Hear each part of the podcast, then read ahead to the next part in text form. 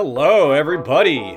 It is time to digest new material. We're super excited to be back with a new weekly live stream series. That's right, this is going to be weekly, not just about Fire and Blood, but Fire and Blood is the catalyst for all this. When it was released, we didn't realize it was going to be this good. We're going to talk about that and a lot of other things. And Ashay is here as well. Ashay is the best, as you guys know. So we're super excited, like I said, to talk about this. And um, I'm going to get started with a couple quick announcements and then we'll dive right in. Yeah, while people filter in. So, like I said, every week we're going to do this, not just about Fire and Blood, but about its impact on A Song of Ice and Fire.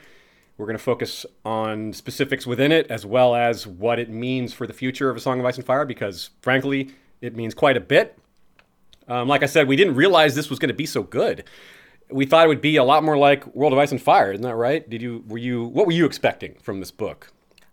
I, I think I was expecting it to be very good, but I also thought World of Ice and Fire was very good, so I'm maybe not the most unbiased person. There, That's suppose, a good point. But, uh, we're not the best. Uh, we're not the most unbiased about Song of Ice and Fire history. That's yeah. we love the history, so I was I was rabidly excited for the history. So what I guess I mean is what what did we expect other people's reactions to be? We, I don't think we expected other people to. Like it. I don't know that I much. thought it would be number one on the New York Times bestseller list, which it was. So yeah, that's, that's true. true. That is really cool. Yeah. So in case you didn't know that, now you do. It is doing really well as far as book sales.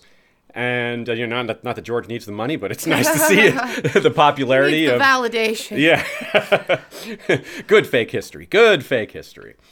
And so this is a good problem for us to have because when we started uh, covering the just the advanced information about Fire and Blood, as in the excerpt, we told everybody we were thinking of expanding our Patreon goal to the point of, of doing a monthly live stream, and we haven't reached that goal. In fact, we're going to scrap that goal because it kind of it's kind of silly to be trying to work up to a monthly live stream when we're already now doing a weekly live stream. so yeah, so that we had to change gears on that because well, we didn't expect Fire and Blood to be so well received. So uh, we, we expect it to be more like the World of Ice and Fire. And like Ashaya said, that's not a bad thing at all. We loved we loved the World of Ice and Fire, but it was, if we're being critical, less readable. It was a little it's it's drier. I think that's fair to say. It was George's first attempt making his own fake history book, and I think he had some things in mind. You know, he originally had that plan to do the you know, remember the spilled ink plan? He yeah. wanted to cover. Remember like yes. that? He had all these ideas, and I think that writing it from a maester's point of view was a cool idea, but it it makes it drier, makes it less readable.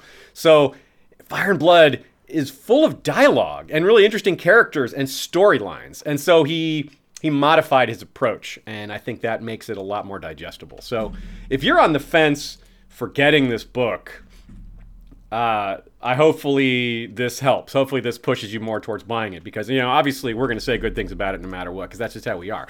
But really these things I'm saying I'm not exaggerating. It really is this really is a lot more readable. The, the characters in it are interesting and it's it's just really well written. Uh, so and I think a lot the widely the fandom has received it roughly the way I'm describing right now.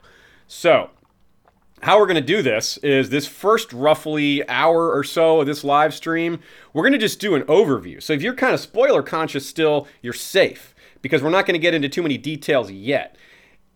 After the first hour, and we will announce it clearly when we're done with that first hour, we're moving into spoiler territory. And then from then on, as in every Tuesday, always at 6 p.m. Eastern, 11 GMT, we're going to be Except diving into the details. Except for Christmas, that's right. Tuesday is a, is Christmas this year, or Christmas is Tuesday this year rather, and we will be skipping that week. So it'll be this week, next week, and then not the week after, and then from then on, for the near future, we're going to revisit the weekly live stream when season eight comes, because during season eight we're going to pivot to covering the show for six to seven to eight weeks, and then back to Song of Ice and Fire, and uh, we'll so we'll revisit it then. We may have, for you know, maybe we'll get lucky and have Winds of Winter news by then. Speaking of the Winds of Winter, this is going to be a test run for us.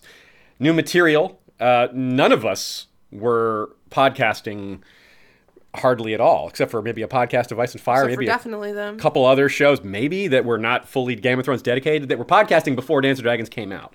So none of us in this broad fandom of A Song of Ice and Fire Game of Thrones coverage has dealt with a new novel. We've dealt with you know these history books coming out. So it's a good problem to have. We don't know how we're going to do it. So this is kind of a test run for that. we're going to figure out how we're going to cover so much new material at once. And uh, yeah, so this is kind of a warm up for that. Hopefully, it's a warm up for something soon. um, and Ashay and I have also talked about having guests, frequent guests for these discussions, because a lot of wide takes and wide uh, variety of people interpreting the information in different ways. That's what happens when it's new, right? You know, we haven't this stuff isn't settled yet. We're we're still mm-hmm. digesting it all. So uh, you guys can give us feedback on who you would like to see as guests on the show, and we will do our best to uh, bring them in. Mm, we're definitely gonna have Lady Gwen very soon. That's right. Lady Gwen signed up as well um, to be on an episode shortly. And if you guys didn't hear, congrats to Lady Gwen and Yoke Boy for getting married. Yeah, how cool is that? And also, speaking of Radio Westeros, we are all well underway with plans to do a, probably two, we're not sure yet, episodes on the Dance of the Dragons, full scripted, full production. It'll have touches, you know, it'll have touches of both History of Westeros and Radio Westeros, so it'll be a nice combo effort. And um, for everyone that's putting in super chats right now, which we've already gotten, you know, one, two, three, four, five, six. Um, I, th- I believe our plan is not to address those until the halfway mark. Is that right? Unless they are not spoilery. If they're okay. not, well, a bunch know... of these aren't spoilery, and I put them in the document. Okay, well, I'll get to those after the announcements. Then we'll be getting into it really soon. Cool. Um, okay, two more announcements, and then we'll start with these questions and get into our overview. The first one is we have new rules for episode voting on our Patreon. Uh, because we had so many part twos and part threes this year, we've had uh, topics that grew larger than we thought they would. So from now on, if you have, if you're at a patron level that gives you a vote on future episodes, it's going to be from now on. Once we, and in fact, I'm going to release the vote shortly after this episode. You'll be getting that uh, email.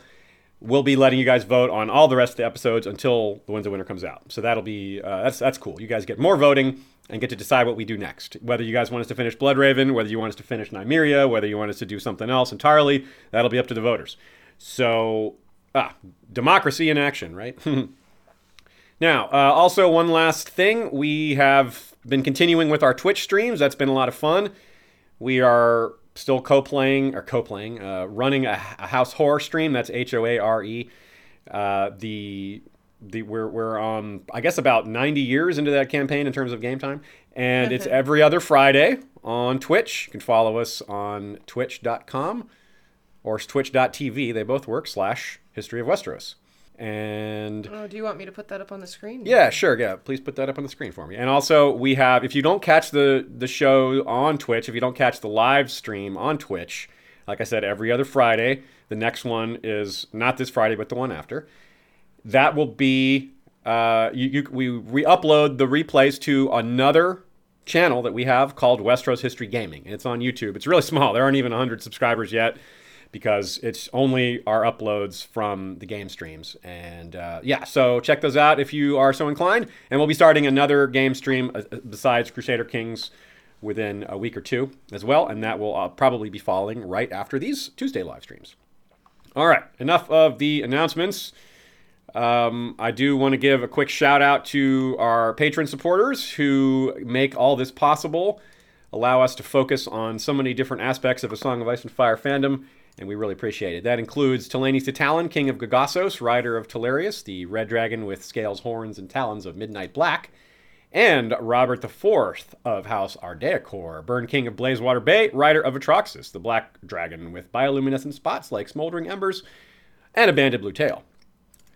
Cool, cool. All right, uh, let's mm-hmm. see. Let's take a look at some of these early questions that we got.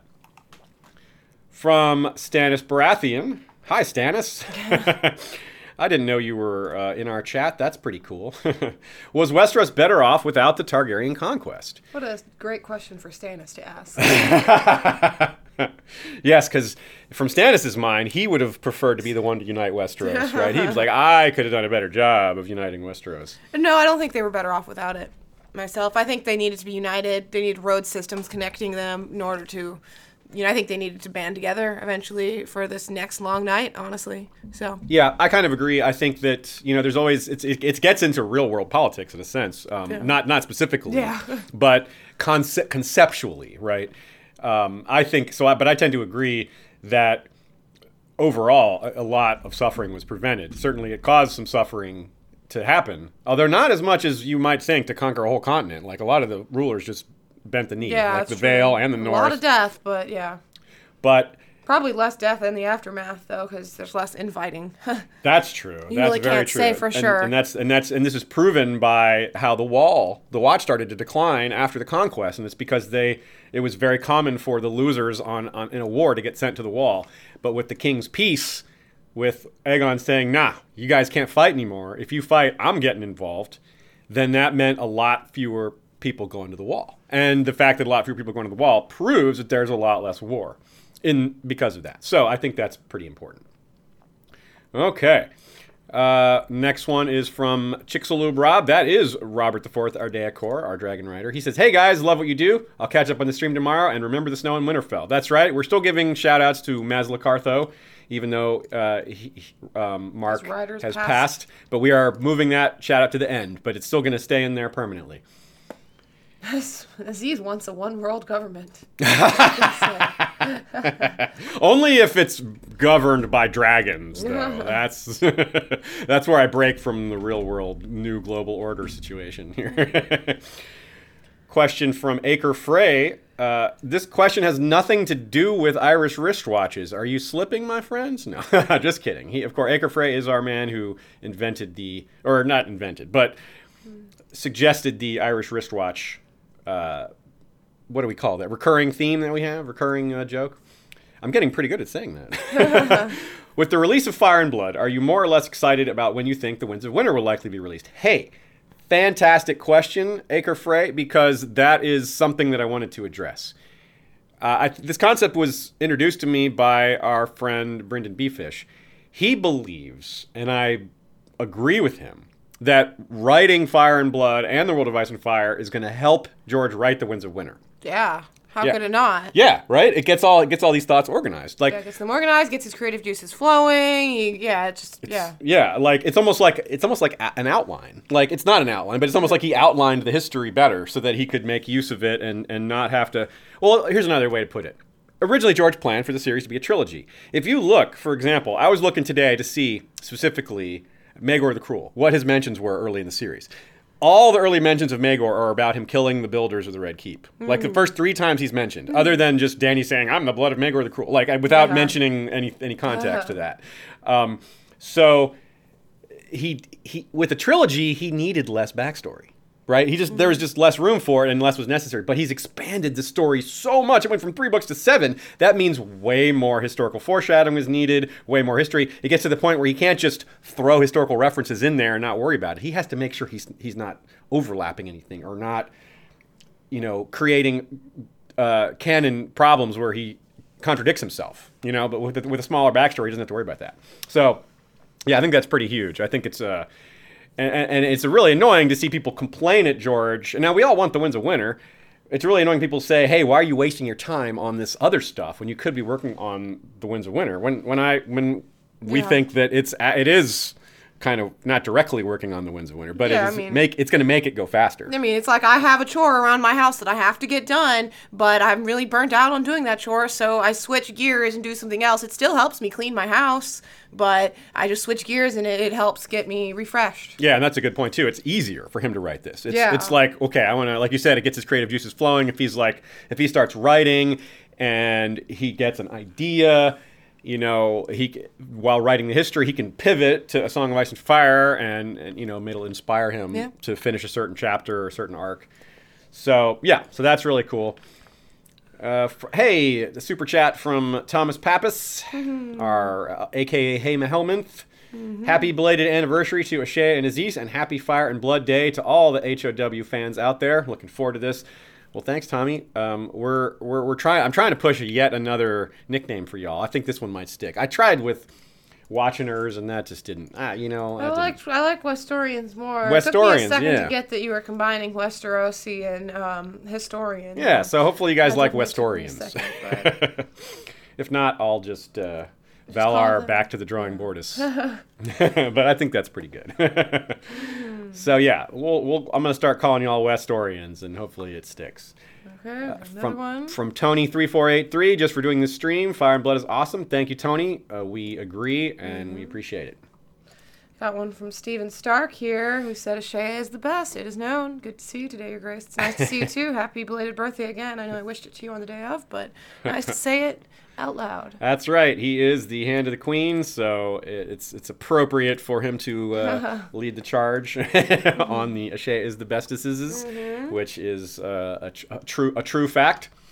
Richard Tabor, super chat. I'm sure you guys will clutch this stream. This is Brown Dude on Twitch, by the way. Looking forward to the streams when I can catch them and the VODs when I can't. That's right. Of course, these are always going to be posted on our podcast stream afterwards, usually within 24 hours. And uh, yeah, so that's that. Um, and then- Finally, from the prince that wasn't promised. No question. Just love you guys. well, we love you too, even though you weren't promised. And that's prince what, that- now we're caught back up. No Cool. spoilers in any of those super chats. Good job, you guys. Hope everybody has a nice beverage. I, I'm drinking out of my Ice and Firecon uh, Mm-hmm. water bottle, but it is not water. It is coffee. You guys knew I. You guys knew. That's not a bottle either way, Aziz. You're right. What is this? Is a water? It's a coffee thermos mug. yeah, it's a water thermos. know. It's now a coffee thermos. Yeah, I've uh, but yes. changed its purpose. Okay, so I, I think that um, we're gonna, like I said, we're gonna start with an overview, and mm-hmm. we'll carry this on for maybe another 45 minutes, and then we'll start taking more specific questions, start getting into details, start getting into theories. So again, if you're spoiler conscious, no worries, and we'll we'll try to stick to the early parts of the book because I know you, a lot of you guys, well. You have lives. You can't just sit down and read this book, spend all day on it. So a lot of people have read a third or half or etc. So not everyone's finished. So I want to keep that in mind too. So we're going to try to focus, even when we do get into details, we're going to try to keep it to the early part of the book. Now we knew the artwork in this book was going to be good. They never screw that up. G- George is fairly particular about it, and he's really good at it. He's good at uh, picking artists, and you know he's got a lot of a lot of power in the industry, being as as successful as he is. So uh, we have the style is really neat. You get black and white art this time instead of the color of the World of Ice and Fire, and I think that's really neat. It's different. You get uh, some really cool takes on a lot of different important figures. We have this piece here that I think is particularly awesome. We have Alysanne lighting on the high tower, and uh, yeah, how cool is that? I love it.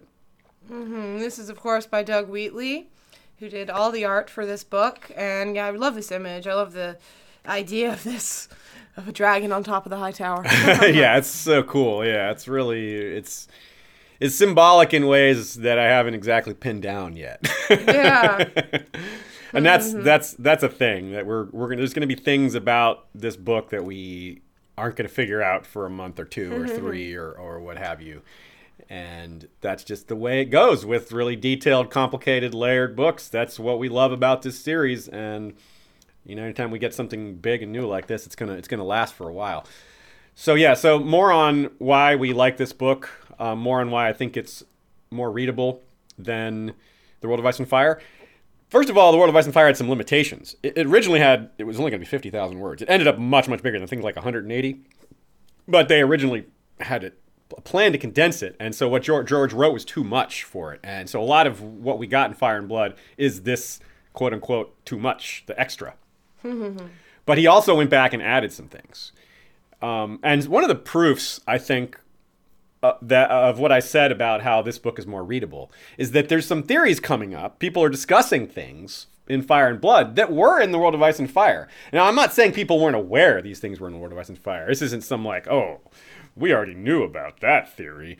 Uh, no, I don't mean it like that at all. I just mean that because this book is more entertaining, people are engaging with it more, and these theories are getting discussed more. It isn't that people didn't know about them already. Maybe it is in some cases.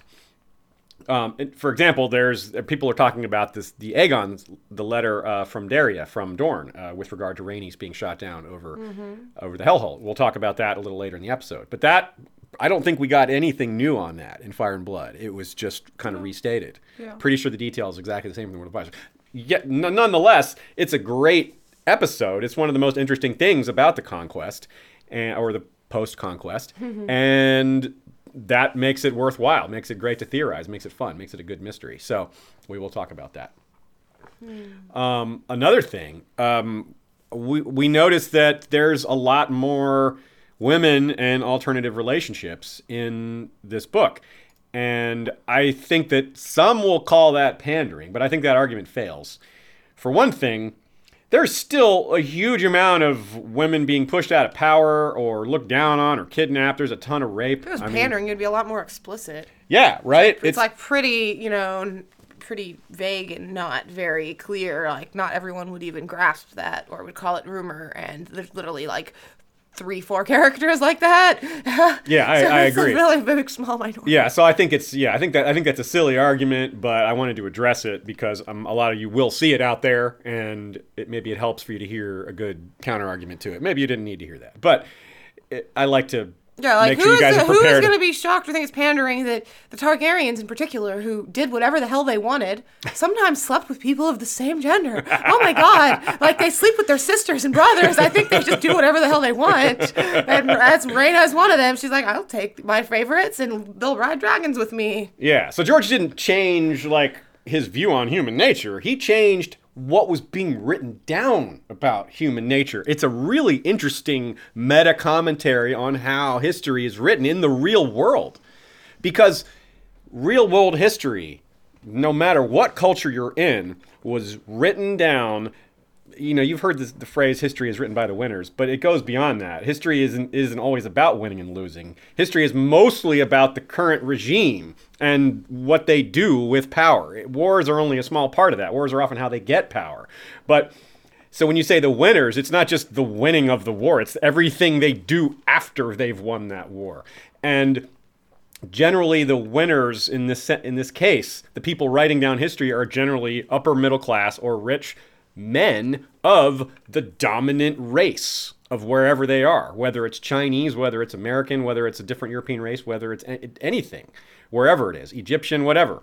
Uh, That said, Eve George does write about numerous books in here. That, I mean, we, it's not like he wrote these books and they're not released, but they exist in world. There are books about women's history here, which is something that people have criticized his series um, a lot for because in real in the real world there are diaries written by you know higher class women. There are books written about these you know important Yeah. women, and so for there to not exist for the Maesters just to not write about women is not actually historic historically accurate at all.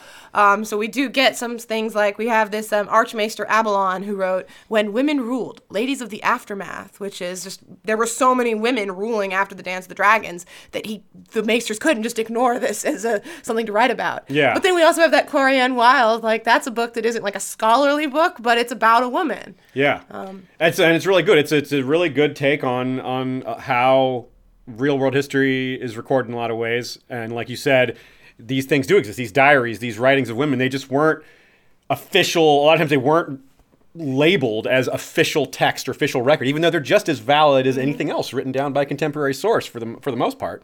But they, but the people in power would, you know, prefer to call the official histories, the quote unquote, the things that they commissioned, uh, or people that wrote it were not going to write negative things about the current regime. You know, uh, so things like that. There's a lot of things that fa- people who are fans of real world history are aware of that's kind of a flaw in the way history has always been recorded and george is sort of speaking to that mm-hmm. basically Gyldayn is is a lot more woke you could say No, i wouldn't say that no he's wiser Yeah, he's just he's a a little smarter wiser, guy. yeah. yeah uh, um, He's he's at least read a lot. He's well read and he he knows about a lot of books. That's uh. right.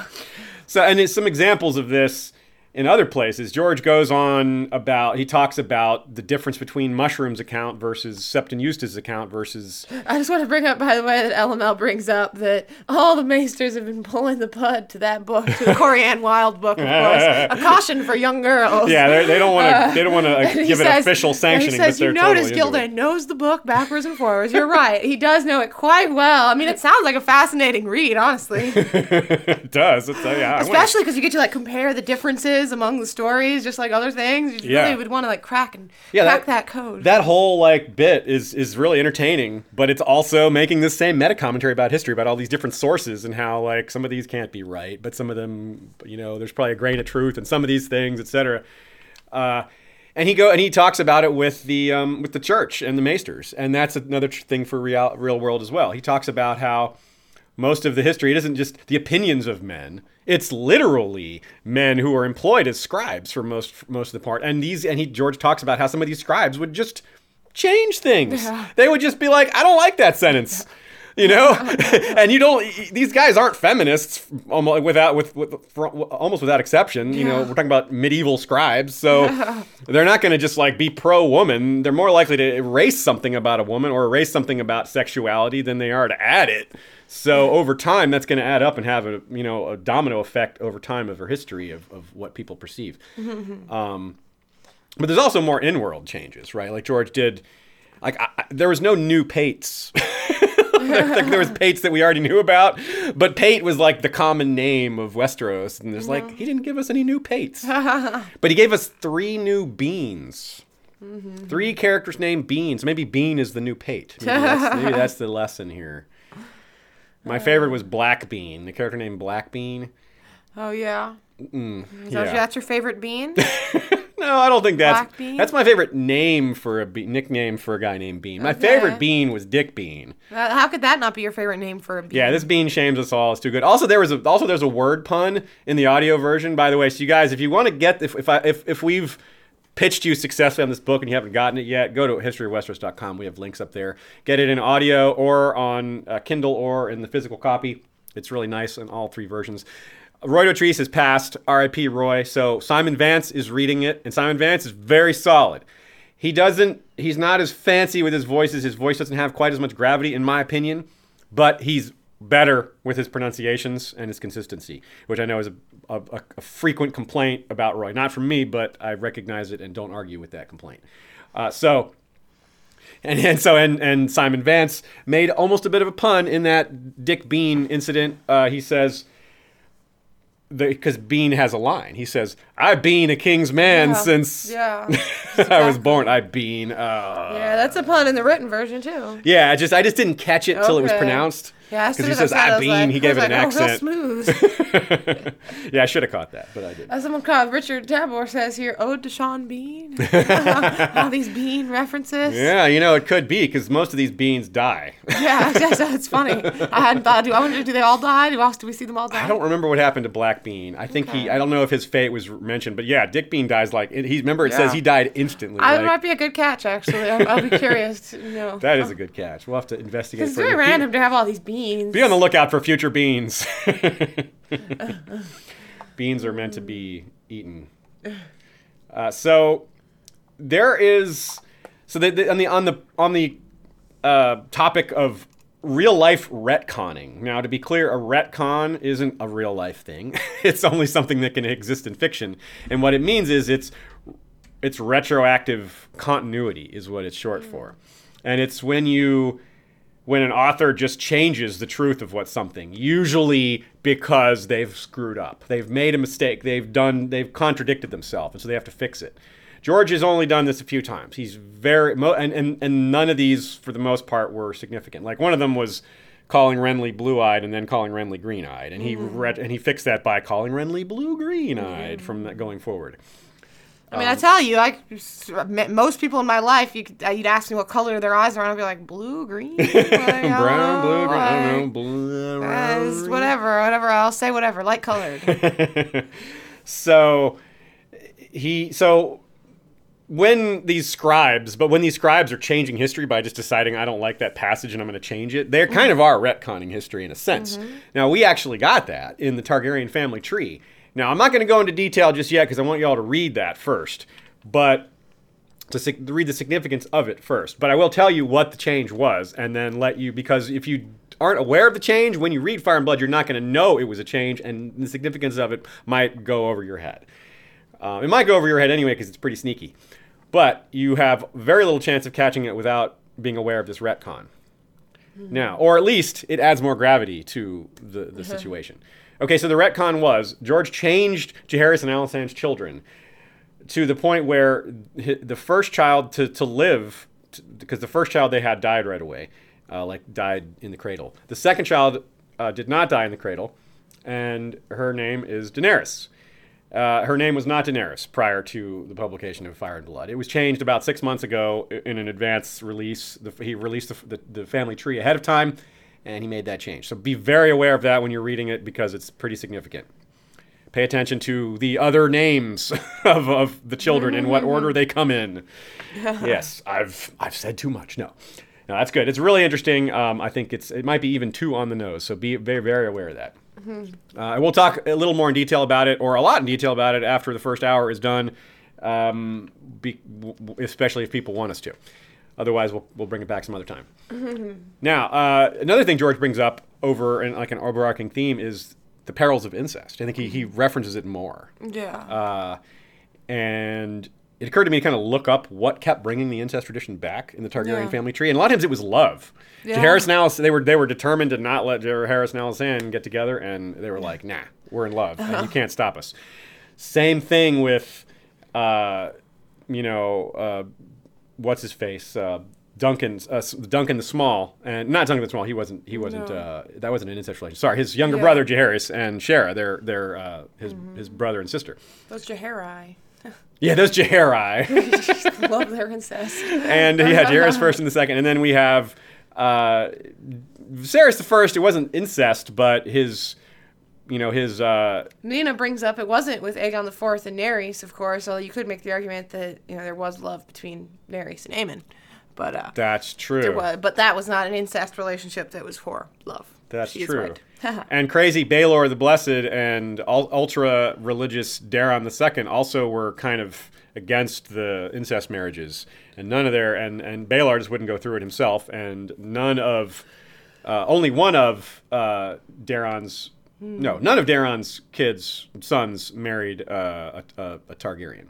They all married outside of the family. Yeah, certainly some of them had dragons, which is the whole big thing that they said is like, well, when you have a dragon, you can do whatever you want, exceptionalism and Targaryens being different and all that. But later we still see they don't have dragons and they still try the incest. So. and it's uh, and it had it has more poorly. consequences in some cases because you're right they don't have the dragons to back it up um, to back them up. I did love that bit about you know about the exceptionalism, about the you know theology of how to excuse this. Yeah, we knew it had to be addressed. It's like wait because it was kind of this thing hanging out over over the series. Like how did the because the faith hates it and we knew they hated it and we knew Maegor and Jaehaerys Maegor beat them down and then Jaehaerys kind of smoothed it out. Yeah. But we don't really get it. We never got a full explanation of, of how it was.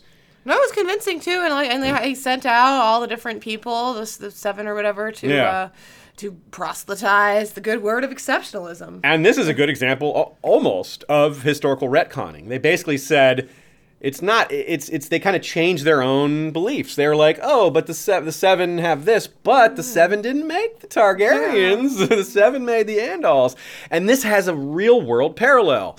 The Macedonians, when they conquered Egypt under Alexander the Great, and then shortly afterwards, Alexander died, and his empire was carved up into several little pieces.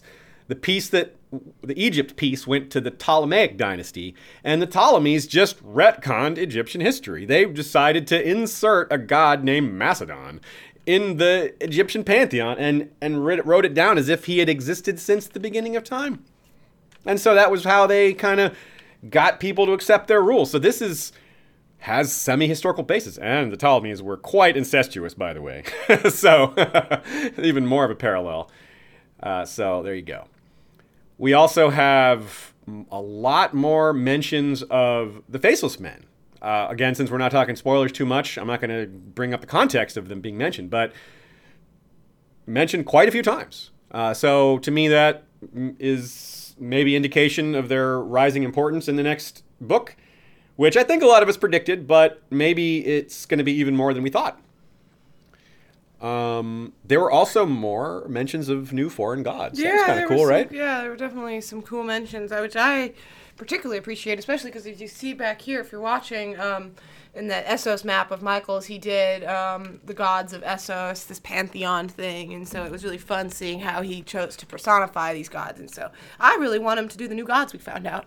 Yeah, yeah. I bet Michael might be excited about doing some of those. I wonder if he's. Uh, I don't. I I don't know if he's read the whole book yet, but if he, as soon as he gets to those parts, he'll probably. Uh, you know, a light will go. A light bulb will go up. He's like, "Oh, look at that new, new Yeah, gods." there were some cool ones. I forget which one. I want to look it up real quick. You can keep talking. One that stood out to um, me was Pantera, which is, Yeah, Pantera. That was one of them for sure. it's almost like made me giggle a little bit because you know I used to listen to that band.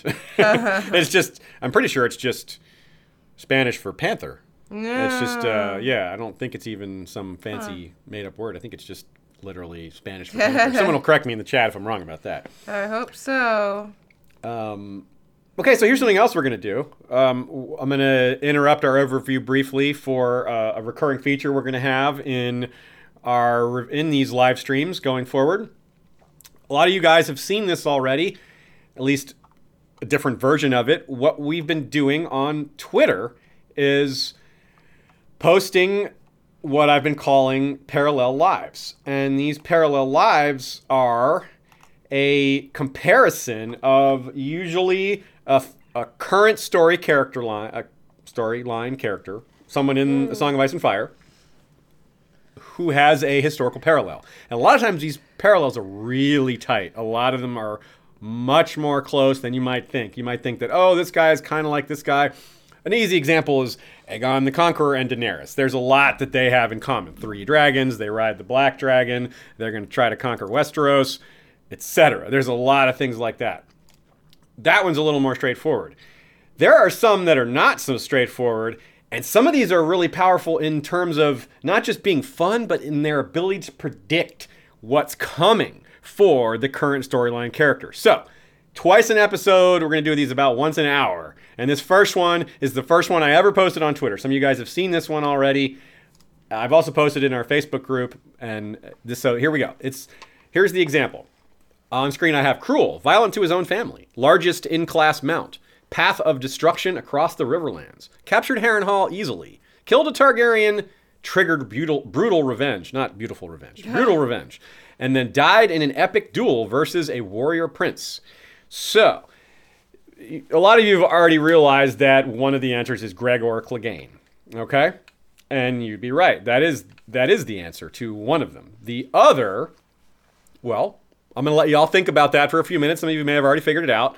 I'm going to go a little farther with some of our discussion, and then in about five to 10 minutes, we'll come back and I'll give you the answer to the other one. And we'll also discuss the rest of the parallel. Cool, I can talk about those gods now. Yeah. I wanted to bring up. So Perfect. you brought up um, the six-breasted cat goddess Pantera.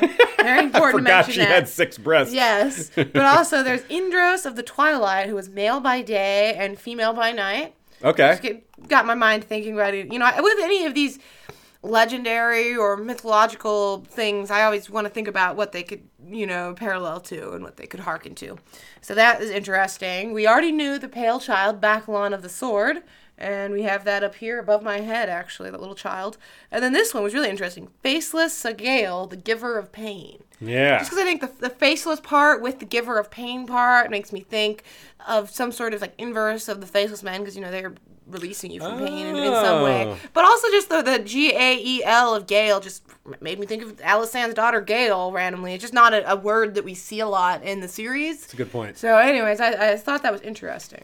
And I uh, have a little more to say about Saagael. Saagael was a character George R. R. Martin invented in his first ever story. When he Yeah. was 17 years old, he wrote a story called "Only Kids Are Scared of the Dark," and it was it was for a fanzine uh, about his superhero character Doctor Weird. and Saagael was some nightmare demon, bringer of pain, this evil creature, uh, and tormentor of dreams, and all this stuff. So it was pretty cool.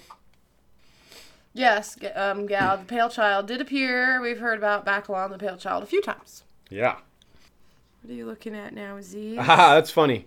I've uh, read the. the- I, I think I've read the wrong one, but it still works. oh. I read the. I didn't read the right parallel lives tweet, but it still works. It's. I Oh, did a different comparison. yeah, That's funny, but I didn't say who I wanted it to be, so it still works. I made a mistake that doesn't matter. How about that? Wow, huh. So yeah. Okay, That so uh, now okay, so people have had time to think about the the answer to the question. Now, The answer was Maegor Gregor, and now it's uh. I had intended for it to be Maegor. uh, and it does work as Maegor. so yes, the answer is Aemond One Eye. Aemond One Eye was cruel and violent to his own family. He he certainly murdered er, uh. To be fair, Lucerys cut out his eye. Like, what is up with those kids? Like drawing, attacking each other as children with daggers in the face, and these were vicious kids. Neither of them, none of them were good. Well, maybe Daron was okay. He seemed, yeah, he seemed fine. Yeah, At least fine. so during the Dance of the Dragons, Aemon just flew all over the Riverlands, burning things, just burning castles, destroying stuff. Well, so did Gregor. Tywin ordered him to do that. They both captured Harrenhal easily. Gregor took it from Vargo Hoat, who was his men had abandoned him, etc. Killed a Targaryen triggered brutal revenge. Well, we know Gregor killed uh, Aegon, um, or did he? Uh-huh, he did. No, he killed Aegon. Um, I'm a believer in young Griff being Fagon. And whether or not he really did, it triggered the brutal revenge. whether or not he actually did it. Uh, and of course, the brutal revenge was from the warrior prince that he died in the epic duel with. And that, of course, was the Red Viper. Now, in Aemon's case, it was the brutal, revenge was the killing of Arrax, who triggered, or Arrax, Arrax and Lucerys, which triggered the blood and cheese incident of the murder of uh, poor um, Jaehaerys, little little Jaehaerys there. And then the epic duel was Daemon Targaryen, who George himself has compared to Oberyn Martell. Yeah, so the epic duel was was was, was itself a parallel. Now, uh, some of some people may have noted that there is a strong comparison to Maegor, and that's the one I meant to make because I wanted to talk about Maegor. I just have to share this, this, this line from Eliana. Who hasn't brandished a dagger or two in their youth? yeah, just Uh, For me, it was probably more of a butter knife. You know, I don't know about it's cracking me up. the butter knives of today are the daggers of yesterday. um, so with Maegor and Gregor is also a fantastic comparison. So I'll do that one another day. I'll do that one next week, maybe. we notice with Maegor and Gregor, even their names are similar. Maegor, Gregor. So I'll come back to that one next week. But we've got enough. Actually, maybe we'll do that one for the second half of this one. But we'll see. I'll, if, I can, if, I can look that up in time. Anyway, so let's get back to it. Do we have another super chat here? Um, yeah, we got one. I put it in the document. Okay. Is it one we can answer It's now, or is it for later? Yeah, it's, it's for now. Okay, cool. It's after this section we were on right now. See, go down. Okay, Right so there. we have from Avril Carey. Great to see you both. Can't wait to hear more about your take on Jaehaerys and good Queen Alysanne. 22 live press ups tonight, Aziz. uh, so yeah, so we will, yeah, we'll, we'll be saying a lot about Jaehaerys and Alysanne. In fact, just after this, I'm going to do a big, a little overview on page counts for people who are curious on how much of the book was what. And w as far as what she means about the 22 press ups, I wonder, is that a European way of calling them? Push up. Yeah, that's, Yeah? What they, that's what they call them. Okay, so in America we call them push-ups. I've been doing a 22 push-ups challenge to raise awareness for uh, veteran suicide. 22 veterans on average commit suicide every day, and I've been doing um, doing that, raising awareness on Facebook, sharing some charitable links and things like that. So no, I, I don't think the camera is pointed in the right way for that. so, I, I would be down on the floor where you can't see me. But maybe some other day. We'll have maybe we'll have some co thing where Sean's doing dancing and I'm doing push-ups, and Sean's actually doing the push-up How about he too. dances on your back while you do the push ups? Hmm, That sounds hard, but uh, but maybe. Okay, so yeah, so so let's do, let's divert for a minute to the uh, page count stuff, so you guys can get a sense of where George focused his attention on how much, and you can get a sense of how much of it is new. Because yes, a lot of the book is not new. A lot of it is the Princess and the Queen, the Rogue Prince, parts of the World of Ice and Fire. But that said, a lot of it is new. M- maybe, I think more than half. Yeah, I mean, for example, I mean, you listed all out here, and all basically all of the Jaehaerys and Alysanne stuff is new, and Yeah. that alone is 275 plus pages. That's the largest section in the book. Yes. So that and that we really didn't know anything about that time period at all. Yeah. Uh, yeah, it's it's, com- it's almost entirely new, other than a few very basic Yeah. outliney type things. We knew who, some of the kids she had. yeah, we knew the Very- very roads basic were things. built, but we didn't know the Yeah. circumstances or when or what allowed them to pay for it, any of that stuff. And th- that But then the detail's next in there. biggest section is the dying of the dragons, which is a bunch of stuff we did know, but there's a bunch of new stuff in there too. Yeah, I would I would say that something like a fifth to a quarter of the dance of the dragons is new. There's uh and I'm not counting the aftermath because the aftermath is, is is a huge source of new stuff. So only the war itself uh, and the the lead up to it. The lead up to it has a little bit more for sure. There's a few more details here and there, a little more details a lot of different characters, a few more new small storylines. Um, definitely more details on some of the characters in the war whose storylines were not completed because it was abridged. That's satisfying for sure to see some of these characters that you just see them mentioned and you never find out what happens to them. So that's nice. Almost all of those are loose ends are Yeah, tied whereas up. like the majority of Aegon the First and the Sons of the Dragon we've had released, cause especially because we had Sons of the Dragon released already. Yeah. Um, Although so there is a little about that- stuff There's a little new stuff in there, but so like out of 100 pages, I'd say probably 80% we knew and yeah, 20% we I- didn't I'd say that's about right. This was 48 pages of Aegon the First, which almost all old, and which unfortunately that's that's a little too bad because if you're if you're starting to Yeah, read the book, to read the book, and you're you're like like- looking for new stuff, and you're like, well, none of this is new.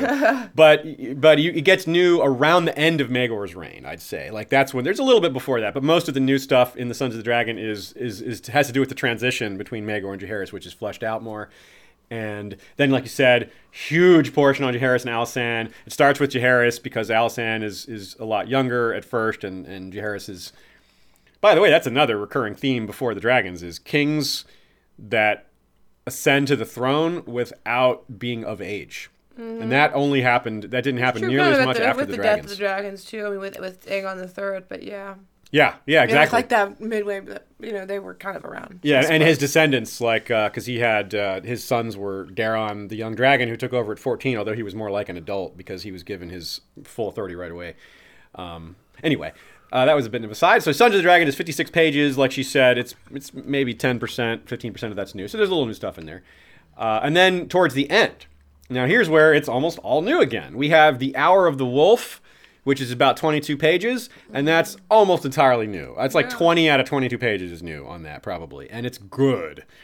Then we have the hooded hand, which I didn't know what the hell that meant, and now I do, obviously. But that's like in terms of what a neat new section it is. It's very cool. It's an, it's more aftermathy stuff, and it's it's really neat.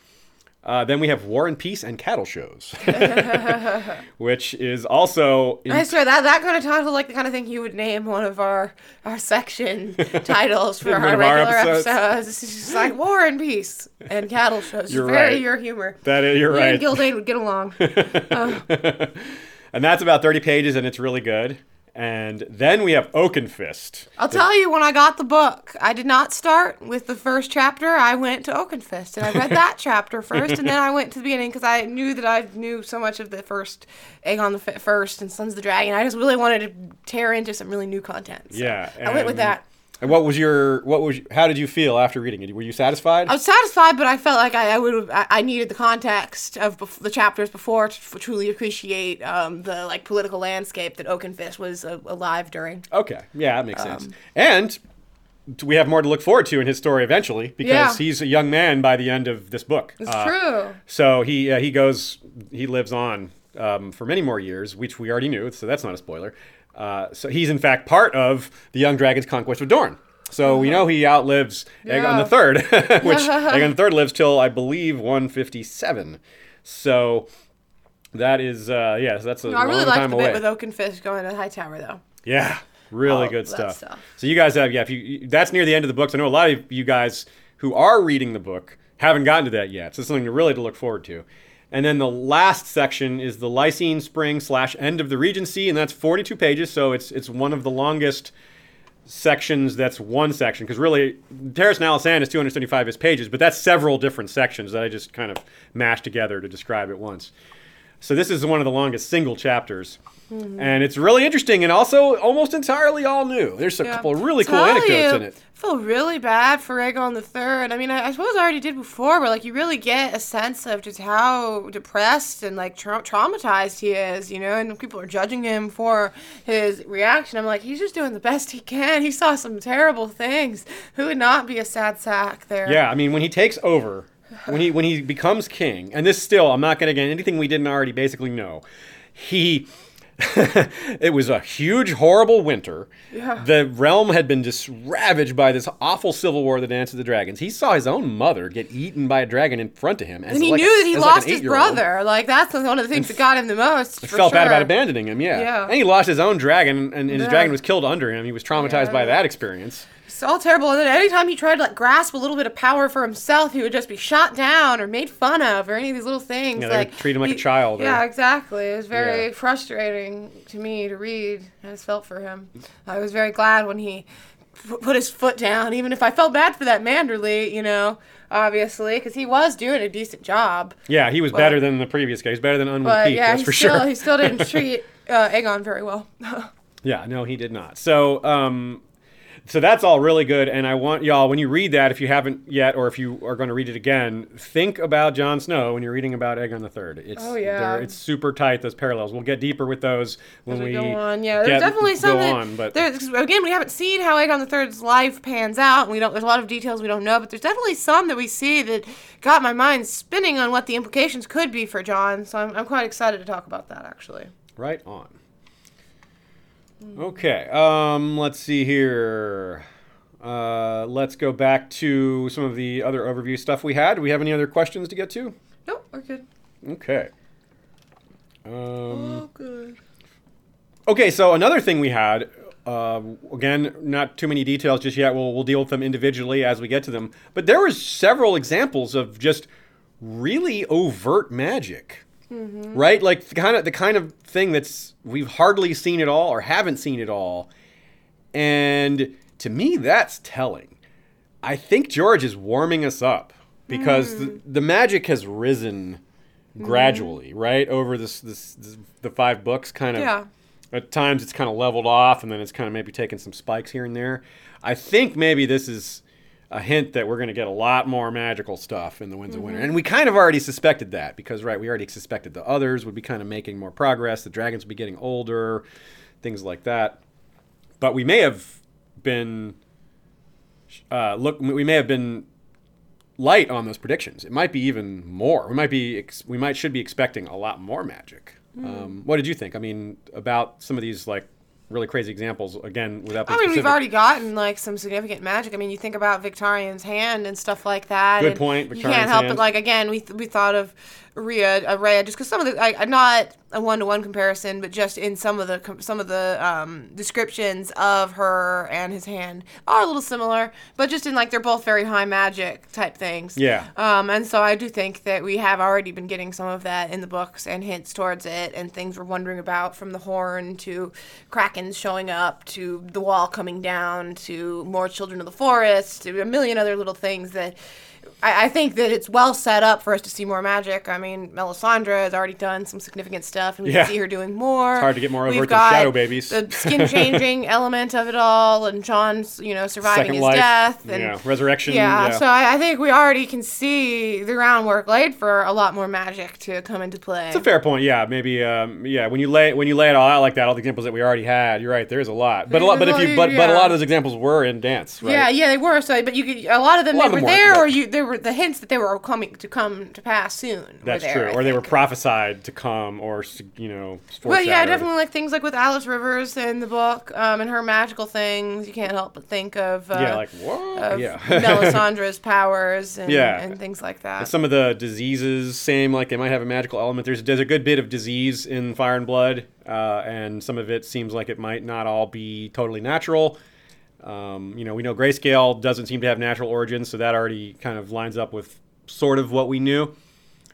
Um, and there's there's a good bit of discussion of beyond the incest discussion. There's also some discussion of childbirth, which is something I really like to see George push back on an I loved when I loved when um, Rhaena yelled and yelled about about her about um, Rogar. Rogar. getting Alyssa pregnant and like I mean she herself has been like, traumatized by the idea of this sort of thing, which makes sense that women would be terrified of childbirth and marriage. That you know marriage because it comes with childbirth and that's why um, Rhaena would have gotten with Androw because she just didn't want to have to ever go through childbirth like that again. Yeah, I mean it's Um, you're it's it's there's her a old age. there's a there's a complaint that exists not just in Song of Ice and Fire, but a lot of fandoms that that death and childbirth is used too often as a plot device. Yeah. Now, I, I tend to somewhat agree with that complaint, but at the same time, it is true that death and childbirth was way too unfortunately common in certain, uh, you know, medieval style settings.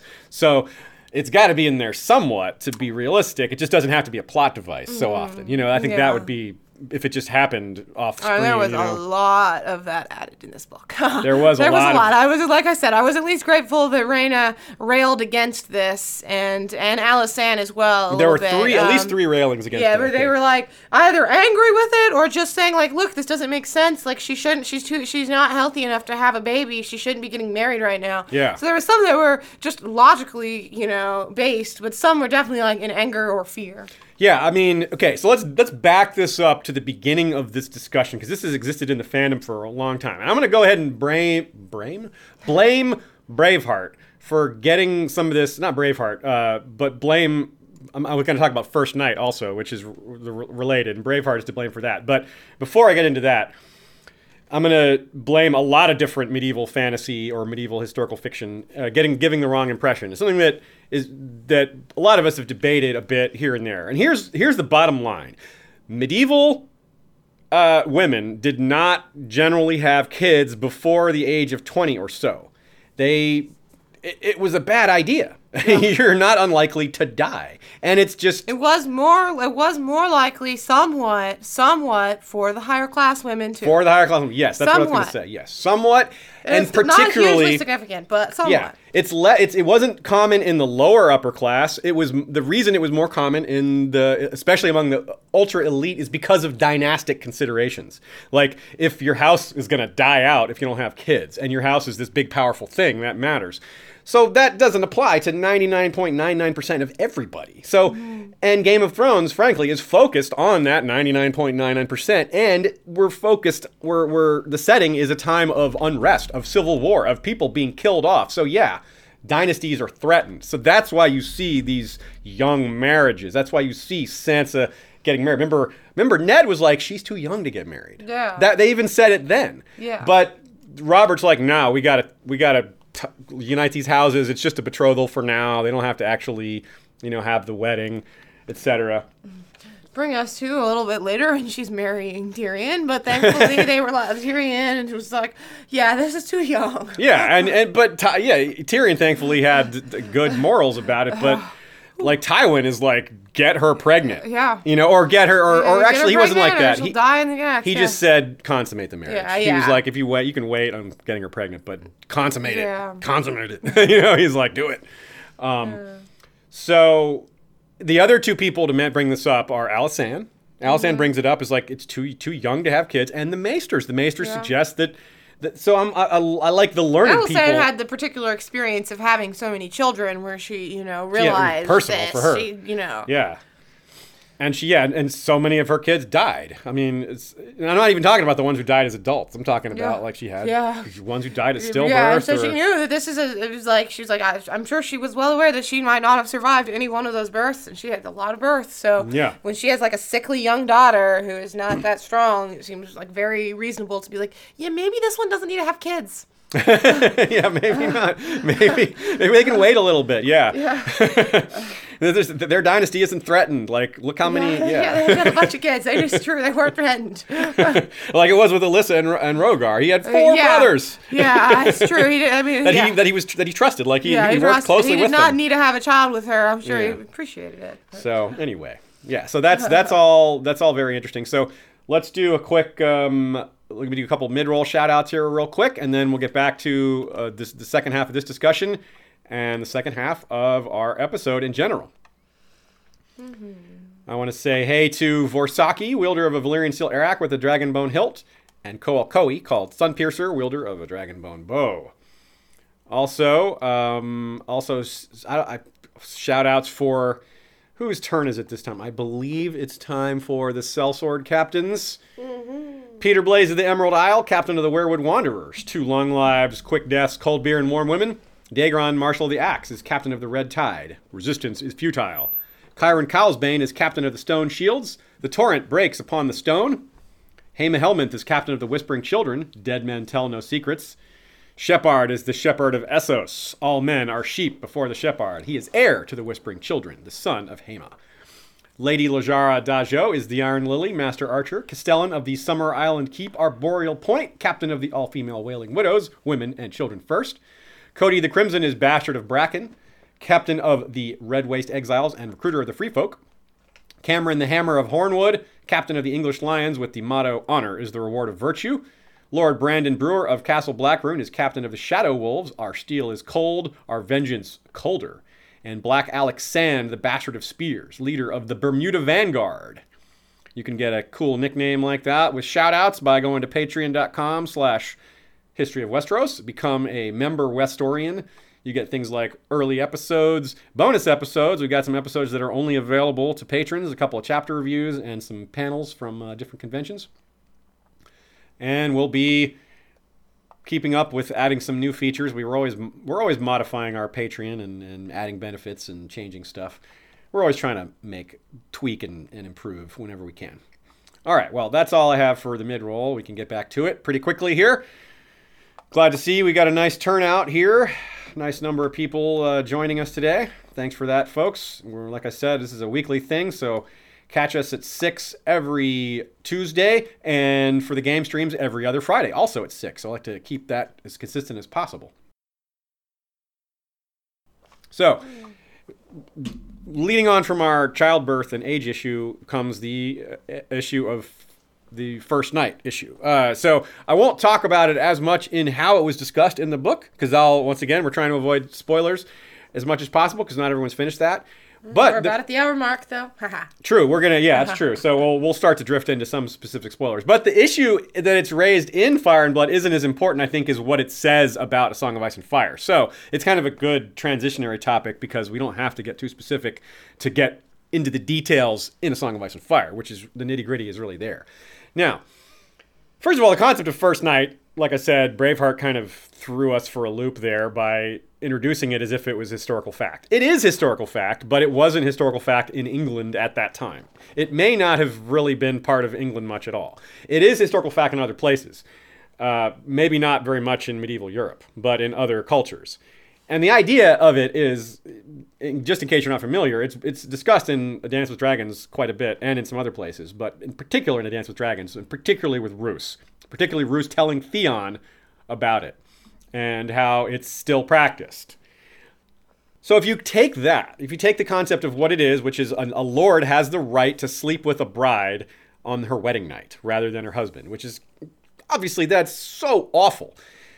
Uh, one of the things that's presented in Fire and Blood that r- relates to our topic of historical revisionism is that they're told the histories say. Now, the histories don't really say this because there are no histories from the ancient North. It's it's more like the stories that are passed down are that people would see it as a blessing to be if the warlord or the king of the North or any high lord gifted this woman with their seed. They're to- they're we're supposed to be we're told this was a good thing.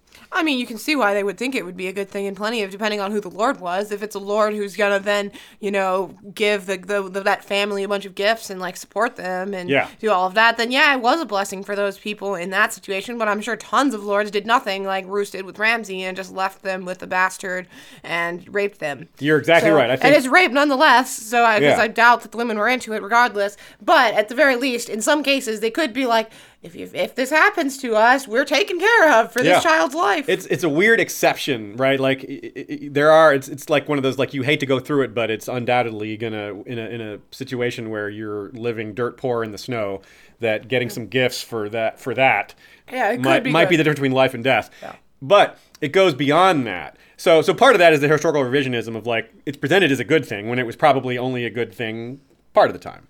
And the closer to modern times we get, the less often it's going to be considered a good thing. It's almost always it's almost always a bad thing, like in modern A Song of Ice and Fire, Yeah. when they're not really giving these gifts, or they're not they're not, you know, bringing r- raising these bastards on high and saying this is my son. And in other cases, you could also say that they might it might have been a, a, benefit or a boost if, if there was if we're looking at skin changer genes or anything like that. Yes. That they could be passing on some skills in that respect, which brings us to like the Targaryens thinking dragon seed thing. Dragon seeds are a blessing, be, and in that case, it's closer because they really do. It might have you know more immunity to disease, ability to ride a dragon potentially, good looks. Like there are some you know benefits to being of that genetic line in some ways. Yeah, so it's a it's a it's a ethical conundrum, but it also creates a lot of interesting storyline uh, points of interest.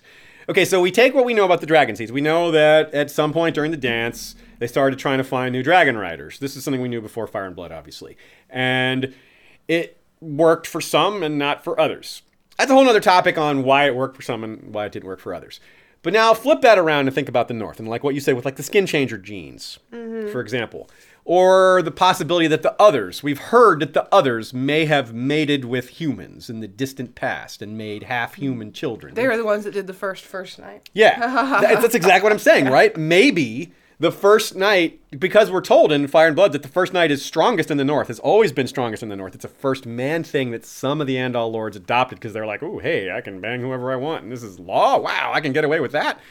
Uh, so it's these. Uh, so these these characters are have this opportunity to speak about it in a different way. Um, if the genetics are being passed down and if this magical blood is being passed into different like dynasties that has a whole that says a lot about what's going on in terms of like core elements of the series and the core story. Like think about craster and his sons giving them to the others uh, all the males. Like that seems to me at least familiar to this concept. If you have if you have a lord that goes sleep goes around and sleeps with all the women who get married on the first night in his domain, and he himself has some sort of magical blood.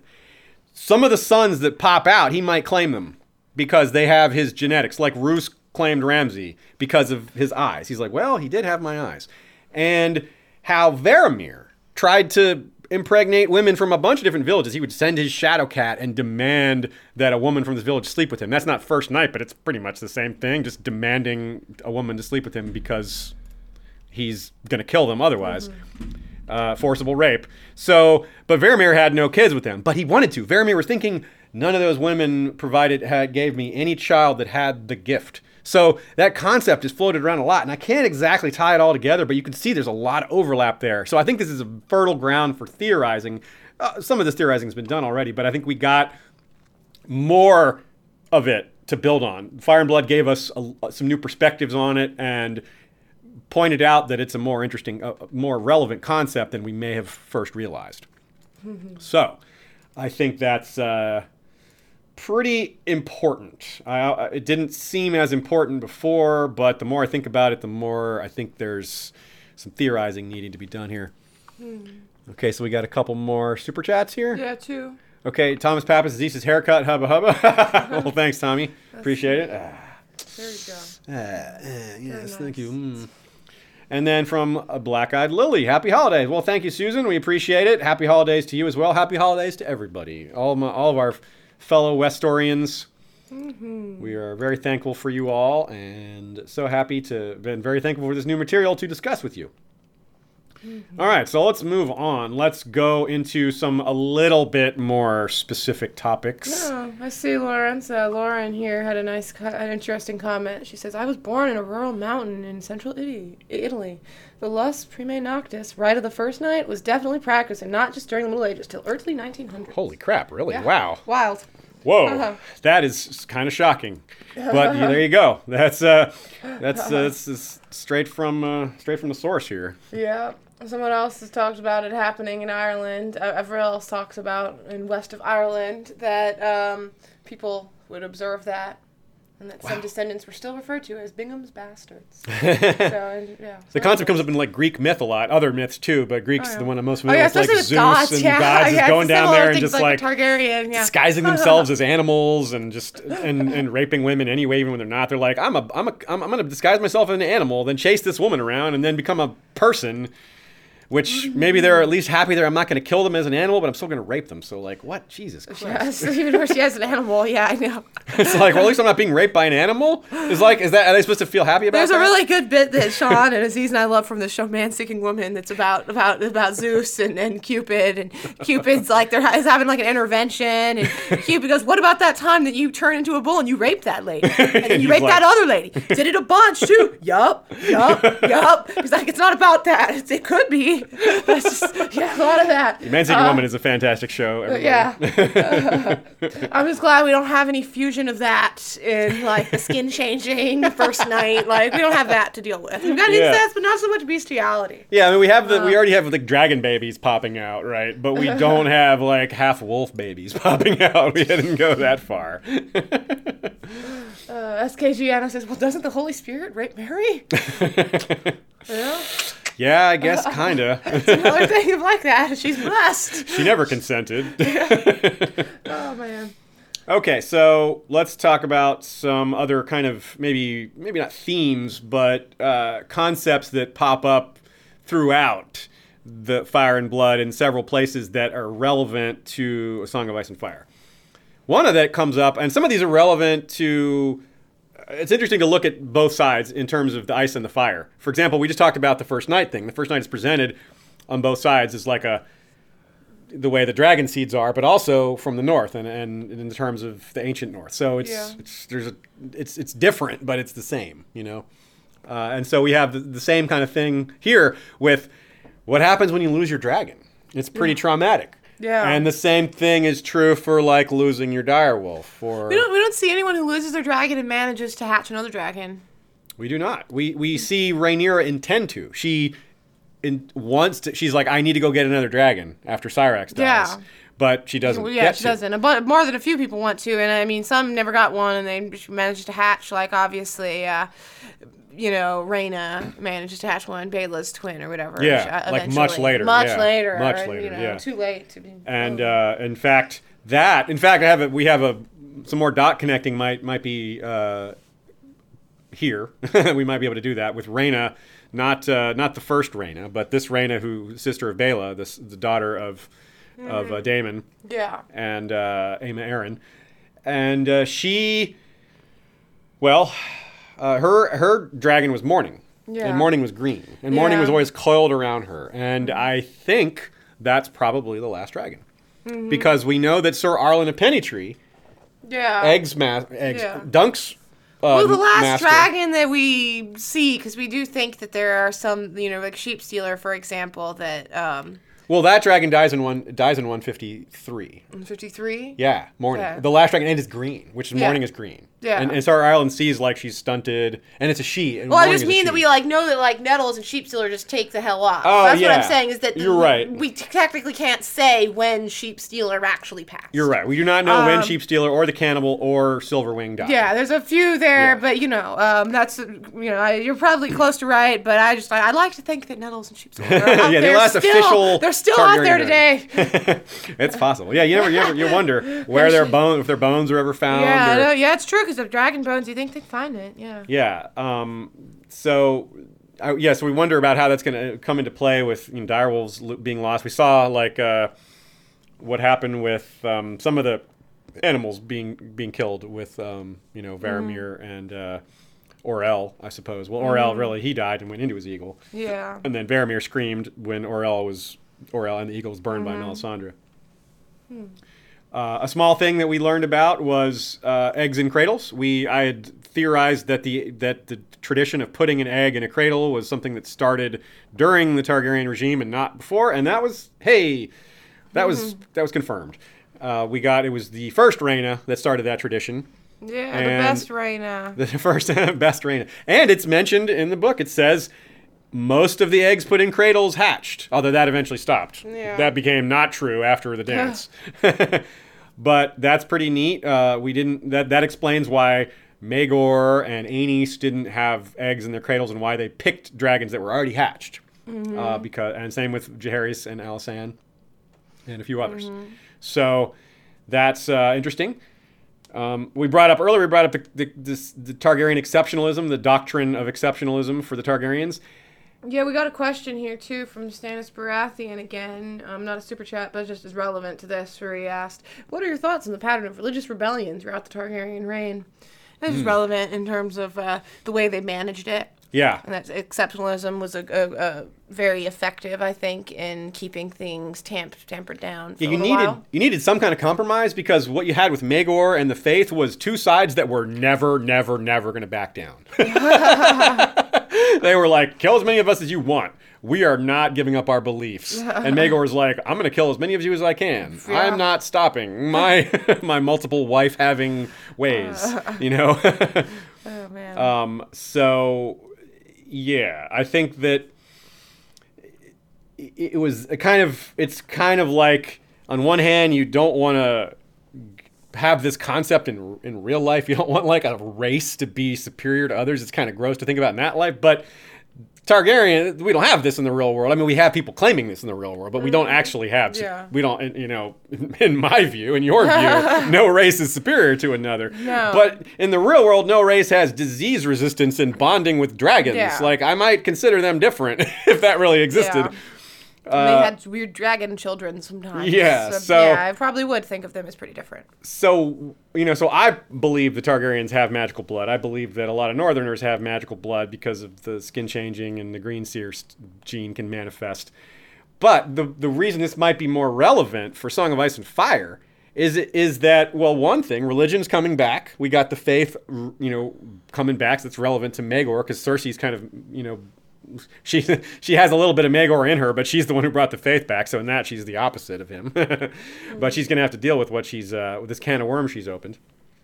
And uh, so it might be relevant for the Lannisters. Cersei and Jamie both have been kind of like, well, why can't we do it? Why can't we be like If you had a dragon, you could do it. And I forget Yeah. what the exact line is. I wish we'd grabbed that one. But there's Yeah. a line where they say, "When you when you ride a dragon, you can marry your sister." It was, uh, yeah, it was some hedge, some hedge knight that said, "Can I bang my sister?" He's like, Yeah. "Well, if you can go tame a dragon, if you can do then that, yes, go ahead." I'll marry you myself." Is what he said. I'll marry you to your sister if you can go tame a dragon. so yeah, so it's it's neat, and I think it was necessary because you did kind of have to. George did have to explain how they got from "we're gonna kill you for these beliefs" Yeah. to "okay, we accept this." Somehow that had to be explained, and it, and it was. I think it was. I think George did a good job on that. Um, we have uh, a couple other small tidbits. Um, we had another uh, Corbray second son with Lady Forlorn, just kind of like Lyn Corbray. And a little, just a small note there. We have uh, once something that I didn't catch before. It maybe came up in the World of Ice and Fire. I don't think so. But once Meraxes was killed in Dorne, there was a lot more oh hey watch out. This is dangerous. There was a lot more caution about sending dragons into, into battle after that. There were, it was cited several times as hey well what look what happened with Rhaenys and Meraxes watch out. Yeah. like Rhaenyra never went into battle. Yeah, for example. For all the good it did her. yeah I don't know if it would have helped even if she did but yeah. But uh, yeah for, so that's that's uh, you know a thing. Um, we have a mention of um, Dragon Lord versus Dragon Lord when when the dance before the dance breaks out uh, as a reference to old Valyria, and I thought that was kind of cool. Is the notion that dragons fighting dragons. Um, we also have a, a, a mention of people in fighting pits, underground fighting pits with filed teeth, which is a reference to uh, an analog for Biter, Rorge and Biter. That's what Rorge did. Rorge uh, adopted Biter and raised him to be an animal, basically. It was also like, um, what are those things? Those um, Selkie type merman, mer lady type things There was that a mention file of their that, teeth. Yeah. You know what I'm um, talking about? I can't remember what they're called now. I can't Anyways, either. it's not super important. Um, but they were the you know, kind of Lovecraftian things from from the sea. That wa- it wasn't the Selkies, was it? The Selkies were the walrus man. no, it wasn't them. Maybe someone will know. I can't Okay. recall right now, but they definitely like had these like filed teeth. Nasty. In, in real life history as well, the, some mermaid mermaids have filed teeth like that. Oh, okay. Nice. Um, kind of like shark teeth, I guess. some ominous foreshadowing for White Harbor. Uh, along, Rob says it people of the Thousand Isle Islands. yeah, the people of the Thousand Islands have the That's filed it, teeth. yeah. That's right, right. That's yeah, what I was that's of. uh, Thanks. and we know that the the sea snake went to see them. that was from uh, yeah. The, it's the it's the the Thousand Islands, which is George's uh, own reference to his own Thousand Worlds uh, sci-fi setting. He did a little uh. Creepy, creepy. little meta. Speaking of meta, um, there is a character mentioned named Stormbreaker, and then there's a sellsword company mentioned called the Stormbreakers. Now, Stormbreaker uh, is a nod to a, a person named Benjamin Swierczek, Swierczek, who was part of the fire, uh, the um, blood and fire and blood mush. Wait, blood. What is it called? Blood of Dragons mush, run by Yeah. Elio Garcia and Linda Antonsen, who of course co-wrote the World of Ice and Fire and are the owners of Westeros.org. Well, this this man uh, Benjamin uh, he unfortunately died a couple years ago, and so this was Stormbreaker was his character uh, in that mush, and so this was a nod to him. So I'm pretty sure Stormbreakers is also is a further nod to him because George was clearly aware of this person and uh, gave a nod to him. Yeah. We got a super chat from Lajara Dane.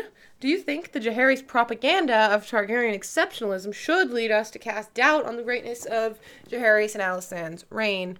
Well, I think you have to have some propaganda. I do. I don't think propaganda for a reign is bad. I think that that is, in fact, often a good thing. Yeah, a little bit. get out bit. ahead of it. A little Um, bit, yeah. In I this case too. You have to. You have. I mean, you have to send people out. I think that like it makes good, you know, logical sense that the strategy they had of actually sending people out to put out this propaganda and proselytize for them was for the good of their of their reign and the realm. Um, and I do think that their reign was overall good in as much as they can be.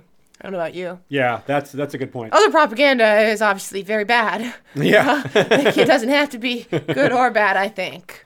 It's true, and in this case, I think it was good because it was. It's all about what it's used for. If you use propaganda to benefit just just personal benefit, that's obviously wrong. I, I think. I mean, It was for their personal benefit, but like Well, no, it wasn't you know, only. For yeah, it wasn't only benefit, for right because it was the realm was just being shredded by this this this uh, this rub of belief. You know, like the the Seven wouldn't accept this, and the Targaryens can't change, and I don't know. I, I think it does. Ca- I mean, all the Targaryens have this this shadow over them. With She this, clarifies as well with what she what they mean is Geld, is Gyldayn part of that propaganda? Was all of what we heard Hmm. great or overblown?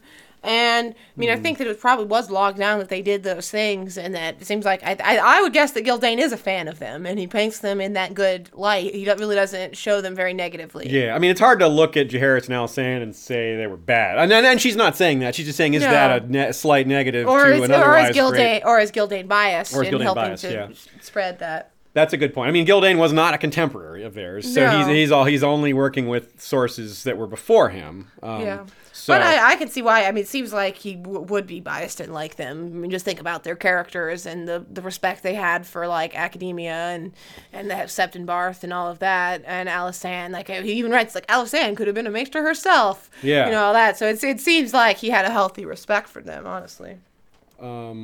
One question, just a quick sidebar. One question that people have is about the incident with Aerea Targaryen, which of course we want to talk about. But next week, the focus of next week's live stream will be higher mysteries. We've been, I, I took a vote on Patreon, uh, open to everyone on Patreon, as to what topic you wanted us to do next, and that was the top uh, choice. So I'm not, gonna, so we'll save that for next week. But Needless to say, if you haven't read the Aerea Targaryen incident, it's early in Jaehaerys and Alysanne's reign. So if if you are early in the book, you're probably close to it. So read it. Oh man, it's amazing, and you want to be prepared for next week. You got a whole week to get ready for that. So yes, we will be dealing with that. Another couple of random tidbits. We have uh, Rigo Draz, who is probably going to be featured in a Parallel Lives ep- uh, trivia piece later in a future episode. How did you say that name? Rigo Draz. Hmm. How would you say it? I I don't know. I guess not like that. That's how the Simon Vance is saying it, so oh. I'm just kind of going with that. Maybe it's Rego, but yeah, it could Yeah. be Rego because it's kind of a, it's supposed to be sort of Italianish, I think. Yeah. Anyways, I just was surprised. I, it took me a second to parse the name you said. Yeah. so he's like a, a very strong analog for Illyrio. There's a lot of parallels to Illyrio with him, especially being from Pentos and and being a master of coin, which is what Illyrio claims he wants to be under young Griff, et cetera, et cetera. But that's that's a whole other topic. he is the first person in Westeros under the Targaryens, which mean under, under the Iron Throne, to be a lord without lands. You know, later people with that uh, same distinction are Lady Misery, Varys, uh, basically anyone with a lord without lands or armies. And in this case, it was him. So he was the Master Coin. He was a you know from Pentos. So that's cool. We saw the ori- origin of that, and we also saw how they used Eastern titles at first. You had Lord Admiral slash Master of Ships, mm-hmm. and Lord Treasurer slash Master of Coin. Now it's Yeah. just Master of Coin, Master of Ships, but Yeah. they use those these are Eastern titles, so that's kind of neat. little great little detail by George showing that Eastern influence that slowly fell off as it became mm-hmm. they kind of came into their own as this united single kingdom. Mm-hmm. Rakonax here says, How will Targaryen fanboy Gyldayn present Robert and his little rebellion, which technically was Jon Arryn's rebellion? I- It's a funny idea. That is funny. Yeah, it's kind of was it. I don't know how much of a fanboy he can be at the point that he, he's writing about Aerys. Yeah. I don't know how much he can be like, it was wrong for them to depose this terrible, terrible, terrible man. yeah, he Uh, he was right to murder all those people without yeah, you so know. I I'm curious how he handles it. I feel like he'll be pretty even keeled, I suppose, with Yeah. it. He might have been like, if only Rhaegar could have succeeded to the throne instead, or something. but I. That's interesting. That is interesting. Um, we have another. I wonder men- if Gyldayn's an anti-magic maester or um, ambivalent towards magic Huh. maester or what? It's a good Pro question. magic. He doesn't seem too anti because he seems to be. f- He, he quotes Barth, Barth frequently, and Barth talks about, you know, quite a bit of magical stuff. Yeah, exactly. He doesn't censor that. Probably ambivalent. Slash. We just get another one. Yep, we did. I put it right. Okay, so we have uh, Stannis Baratheon with another super chat. Opinions on Nettles and the Burn Men confirmed. Yeah, I think that's a slam dunk. At this point, we are told the, in the world of Ice and Fire that there is a mysterious fire witch with a dragon in the in Yeah. the Vale, and it seemed to be likely that was Sheep Stealer. But in the in Fire and Blood, it flat out says Yeah. that it's her. Uh, and really, I it's hard to imagine who else it could have been. You know, I don't think we. If it was somebody, it was a total unknown. We didn't have any other candidates, so that's that's pretty locked down now. Um, I obviously she couldn't almost she almost certainly couldn't be alive, but the dragon probably isn't alive either. But yeah, there's a tiny chance. It seems pretty unlikely, but you never know. we get um, some scenes with the Sea Lord of Braavos and different tidbits through the Braavosi at different points throughout Fire and Blood. And one thing that's made clearer is that the Sea Lord just dr- name drops the Faceless Men as a threat, which is really quite interesting. We knew that the Faceless Men and the Iron Bank probably had a relationship, and them being such powerful, long-standing institutions, obviously they have some connection to the ruler of the city. They can't Yeah. just not have contact with each other at all. But just flat out having him name drop them as a threat was more than what we were used to. So the basically the long and short of that is that there seems to be a tighter connection showcased here, which might be setting us up for seeing those organizations operating more in concert in the Winds of Winter and possibly going forward. Uh, as we know, Stannis got paid by the Iron Bank, and the Iron Bank doesn't half-ass it. So if they're helping him, they also want to help bring down the regime that he's fighting against because Yeah. they want to get paid. And Yes.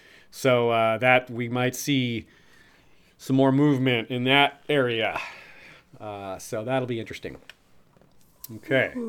What else do we have here? Is it for Um, miscellaneous?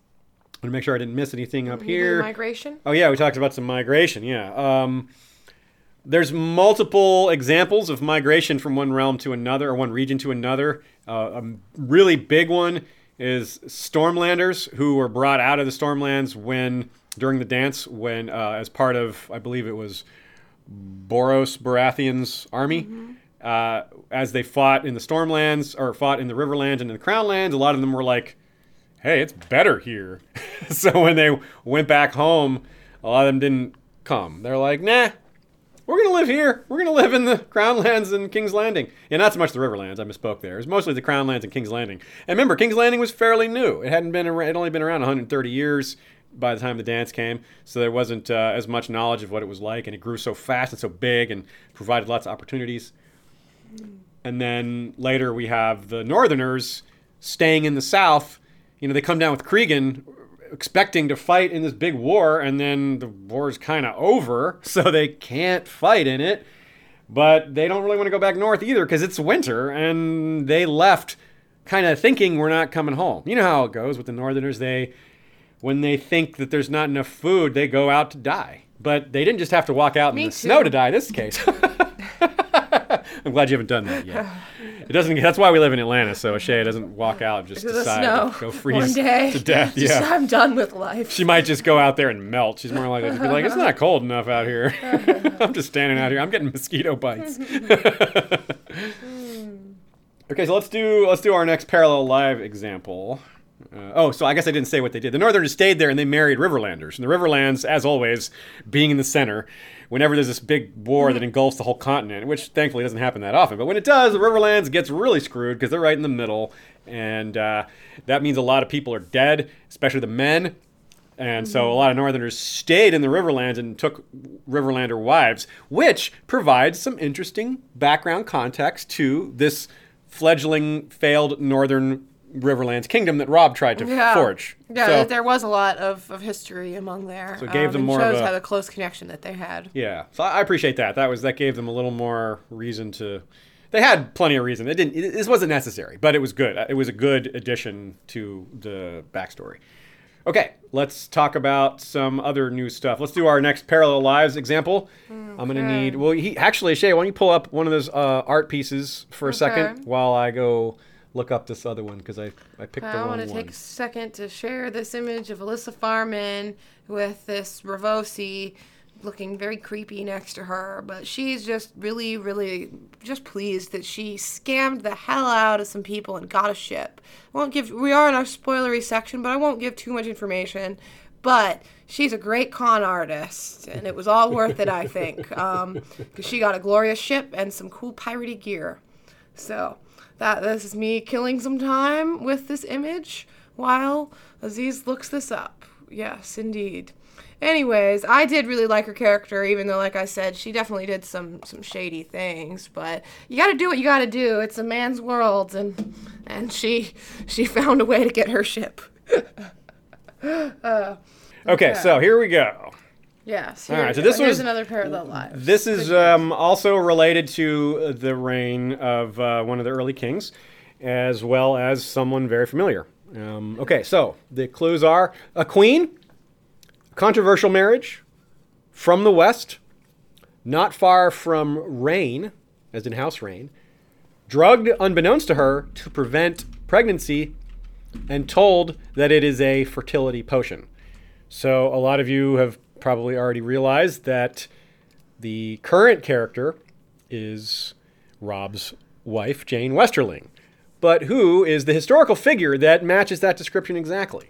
This was my most recent tweet of these types, so some of you know the answer already, but most of you don't. So think about that for a minute, and we'll be back with the answer after another brief discussion. For a quick word from our sponsors. No, I'm joking. I'm joking. We don't have a sponsor. no, we do have sponsors. We have many individual sponsors. We call them we patrons. Members of our community. That's right. That's right. We love you all. Okay, so let's hmm. talk about something else while you guys think about that question. How about hmm. Uh, the possibility? How about we talk about this this letter mystery? I know a lot of people wanted to talk about the mystery of the letter. Now, again, this is a good example of something that we already knew. We already got all the details on, but people are more apt to discuss it right now because it was presented to us in a more readable, uh, digestible format. Just gonna put this powerful image of Meria Martell on the screen. aka the Yellow Toad of Dorne. What a nickname! Yeah, what a great piece of art too. They've really done, done a great job in the World of Ice and Fire, and in this book, and in um, the Histories and Lore actually of really representing this woman. Is uh, honestly the, a thing that I find in a lot of the artwork for these books. Um, it's just that they're all really attractive, a little same facey in the World of Ice and Fire in particular. true. Um, and you know whatever, but I, I do feel like this has a, this this that piece had a lot more personality to it. Not everyone's some a, a gorgeous, perfect looking young woman. So I, I like seeing her Meria there. Um, I but like, this letter, I like this detail that her name is Meria, which is it's if you put ny in front of it is Nymeria. It's Yeah. just like another Yeah, another little tidbit, little subtle uh, naming And of course, we convention had detail. Mariah too. Yeah, Mariah. Yeah, speaking of names, that's something I thought was funny. Like besides the bean thing, there was this like I hated names that name, Corianne. Though we got Corianne one, but then we also got Corianne Martell, and something about it drives me crazy. Not not an attractive name to me. He just threw in some new names. Literally, like he, he Yeah. added the name Victor, which had never Yeah, been used Victor. before. There was and- uh, some other like very like just Samantha. Yeah, yeah, just more like normal names. It was a little. Yeah. It wasn't bad. It was just a little odd. I, I definitely noticed the pattern. His George is naming people differently. And then as for Dothrakoi Fracasvalat asking, why is she not wearing a crown? Dornish need no crown. That's why. no. but um, as for this letter, I think we want to talk about what we think the letter is. I've long felt, and I think a lot, it's pretty well. Well, let's uh, let's on. let's explain Okay. it real quick, just in case for a few people who don't know. Okay, so what Okay. happens is Rhaenys is shot down over the Hellholt during this second war with Dorne, and Meraxes a bolt through the eye of Meraxes, and then Aegon receives a letter, uh, a letter that makes him that makes him so upset that he clutches, he cuts himself on the Iron Throne. Um, and maybe that doesn't sound so weird because a lot of people cut themselves on the Iron Throne, but it's the only example we hear of Aegon doing it. He wasn't, uh, s- he, he was a little more careful.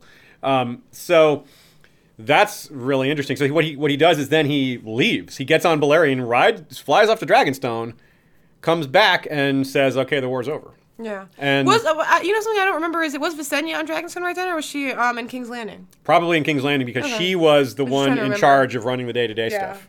Uh, he, he he divested Yeah. most of the day to day responsibilities to her. Yeah. Okay. Cool. Uh, trying to clarify that. So, especially around this time when, because because Rhaenys and Aegon were busy attacking Dorne, and Visenya Mm-hmm. was, you know, doing her thing. Then, after Rhaenys was killed, then Visenya and Aegon went nuts uh, over Dorne before they got the letter. So Mm-hmm. I, I, I need I should have said that first. Um, and then they were stopped. There is a little bit of continuity. Uh, I, would, I don't know if it's an error. It might be an error where we have one, the World of Ice and Fire saying that Sunspear was never burned, and we have Fire and Blood saying it was and uh, that's two different sources. So I think it's in, maybe in one of those quote unquote intentional uh, mistakes. But I believe Sun, I believe the first is true because we see no evidence of Sunspear being burned from the Dornish POVs who were there, like uh, well, and Sir Arys, who's not Dornish, but he's in Dorne. So there's no evidence of, of, of like Dragonfire ever having, you know, it would it would still be present probably. Anyway, uh, that's a very small thing. Okay, so the letter. So, what is in the letter is the question. What made Aegon say, "Okay, this is a reason for me to Yeah. stop the war"? Yeah, I think the most likely answer, the most popular answer, is that Rhaenys was still alive. They had her captured. They've been torturing her. They had her say a little thing in there that says, "Please put me out of my misery" or whatever. But there's a lot of holes in that issue in that as well. It was like, why did Aegon then go to Dragonstone for a minute? What, just to like think by himself for a while? Yeah. Like, you know, would Rhaenys have said that? Or maybe they really were forcing her into saying it. Would he? Why would he not have just fl- flown to, to Dorne and decided to to try to find her? When because they said you could never find her. Or, so there's any hole you could find with it, you could find an explanation for it. But I do think that there's very few other things. The only other things is if they said something like, "We're going to hire the faceless men and we're going to take out all your family," you know, whatever. They they maybe they have another threat. Faceless men, basically, or Rhaenys alive. Those are my choices. I, I, I tend to agree. There's a, I'll, I'll throw a few other out. Um, one, there was a really good debate on our in our Facebook group, which, by the way, is, is a fun place to be. It's just hi- uh, facebook.com history of Westeros under the uh, groups um, search feature, and the idea was presented by Amin of a podcast of Ice and Fire that the uh, that the threat was that eggs were stolen. That they stole eggs and, and said, "Hey, we'll either do something with these. Either we'll have them, ha- we'll give them to someone who can hatch them, or we'll this will be that." The, I think the, it's an interesting idea because it would mean that Aegon went there to check to say, "Hey, I want to verify if there's actually missing eggs." Now, Oh, yeah, this is a good call from Wasser 30. That's what I say. I think Aegon flew to Dragonstone to check on the baby. There was a coin from the Faceless Men on the crib that they like threatened children, and like proved that they could do it.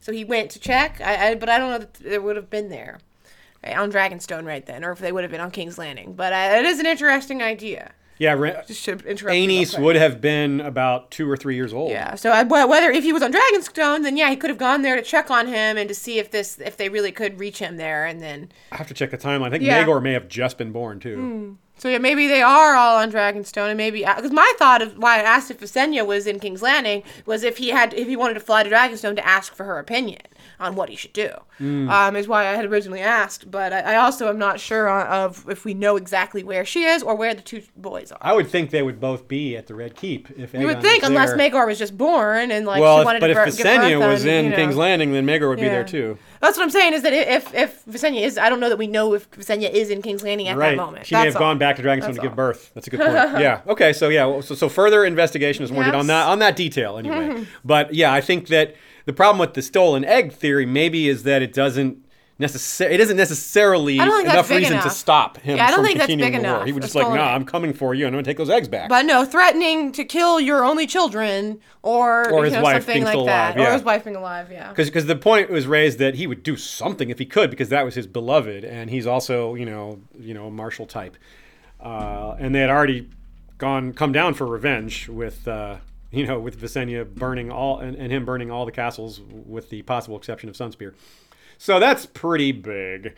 Um, and I and this is an interesting mystery. I'm not sure it, it's relevant to a Song of Ice and Fire except it you know if it has to do with egg hatching or faceless men then it could have some at least indirect r- relation to at least how the faceless men operate. Um, the idea that a kingdom could pay to have a prince murdered based on what we know about the faceless men would be absurdly expensive but doable definitely doable so not not out of the question just hella expensive okay so another um, one thing that was new in the conquest that was really cool, uh, only like a line or two, but it got me fired up because I'm already really excited about this possibility for the Winds of Winter. Is that there's a mention of uh, a battle uh, between the Targaryen and Arryn fleets, which we had already heard about.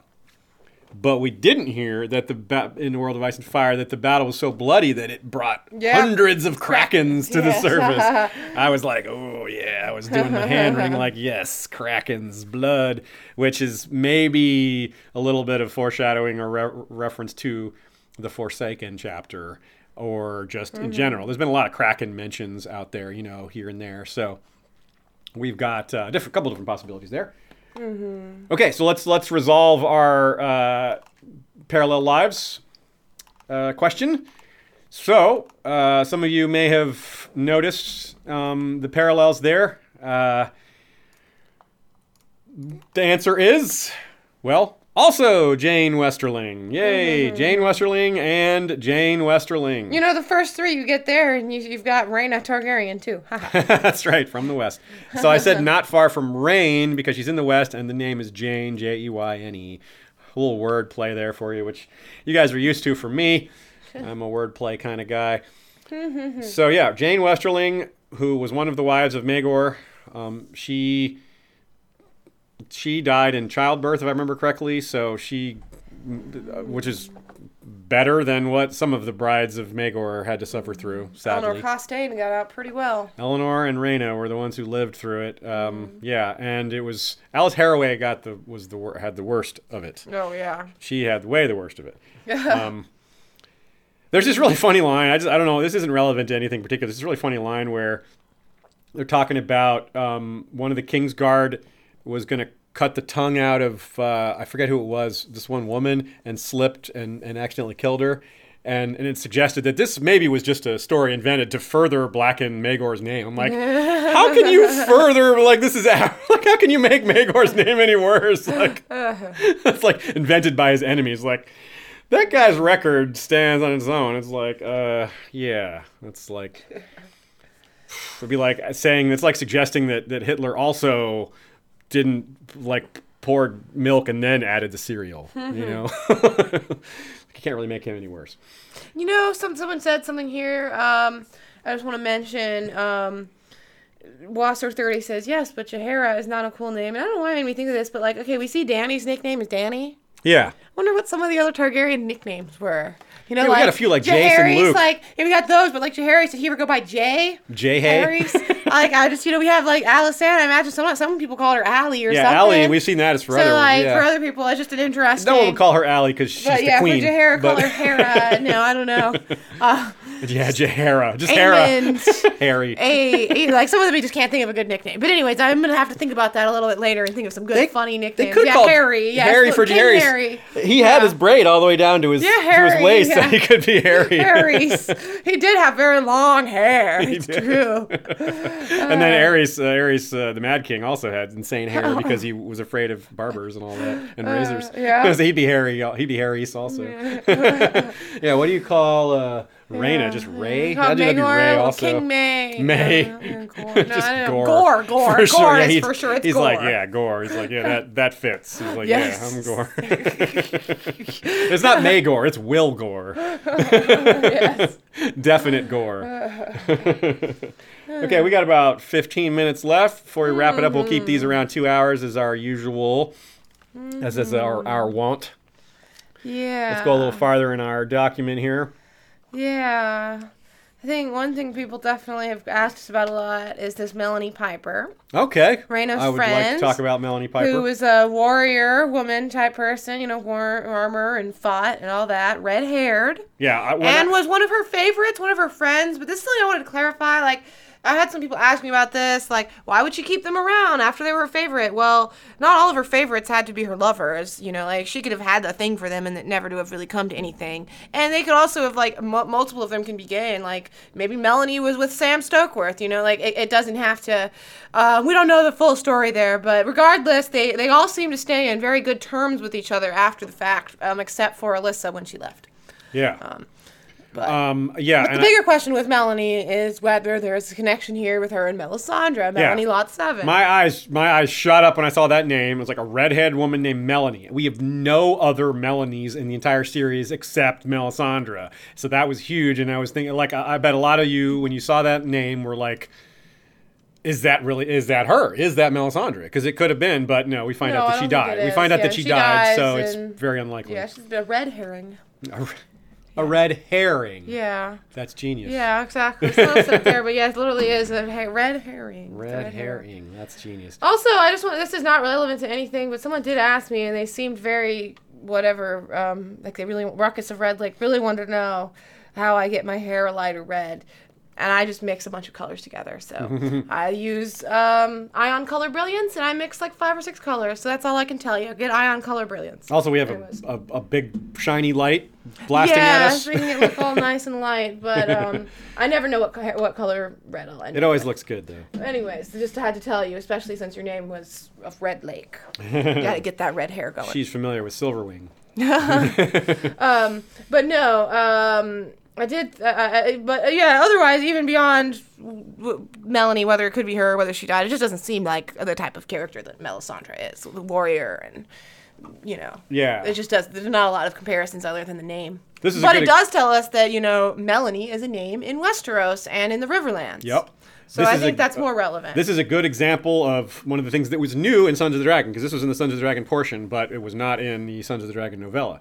All, same goes for a few extra descriptions of Dreamfire. We got a little more detail on what Dreamfire looked like. Um, we also got note that uh, that Maegor's second wife was a Valyrian ceremony, which I don't think we knew that. I don't. Visenya married them. Uh, Did the ceremony? Oh, I don't yeah. think we knew that. We Um, didn't know really at all that Ra- Rhaenys and Visenya did all those marriages at all. Like they were really into marriage. That- marrying. yes. By the way, anyone who plays CK2 Crusader Kings 2, which uh, and, or who watches Aziz play it, I and a lot of other people who play it are very into the marriage aspect of it, and so I really could relate to Alysanne, Rhaenys, and Visenya, like just doing marriages, getting involved in all these families. I'm like, yeah, it's fun. Yeah, and then that could- lifetime, you know, bonds. It's it's kind of like it's a thing that seems to have stopped. Like they the Rhaenys and Visenya arranged a lot of marriages. Alysanne arranged a lot of marriages, and Alysanne was arranging marriages like lower level marriages too, not just high lords and ladies. She was arranging like for her the people with her, like her her Yeah. ladies in waiting. Well, Yeah. those are mostly lords and uh, But still, uh, not like the highest, still. not the highest of the high, not like all Lord Paramount, you know, level, but Yeah. le- lower level people. And that and that to me is uh, ties into the whole Grand Northern Conspiracy and some of that some of those thoughts. 'Cause some some people think the grand one of the elements of the Grand Northern Conspiracy is the the number of cross regional marriages was unusual. It was like the Riverlands married into the North and into the Vale, whereas usually they would just marry inwardly, and the North married into this, where the North had previously not married outside of the North hardly at all. So part of that I think is I think this is addressing that in part to show that it wasn't completely new, but that but but yes, it was an unusual amount of of that that happened Yeah. before Aerys, uh, before Robert's Rebellion. So it kind of verifies that by giving the context and showing that it was that it happened in spurts under certain queens. Someone here, uh, well, Stannis Baratheon again actually asks if our opinion of Daemon Targaryen improved, which is a good question because I actually think my opinion of him did slightly improve um, because of what we got of him in Nettles.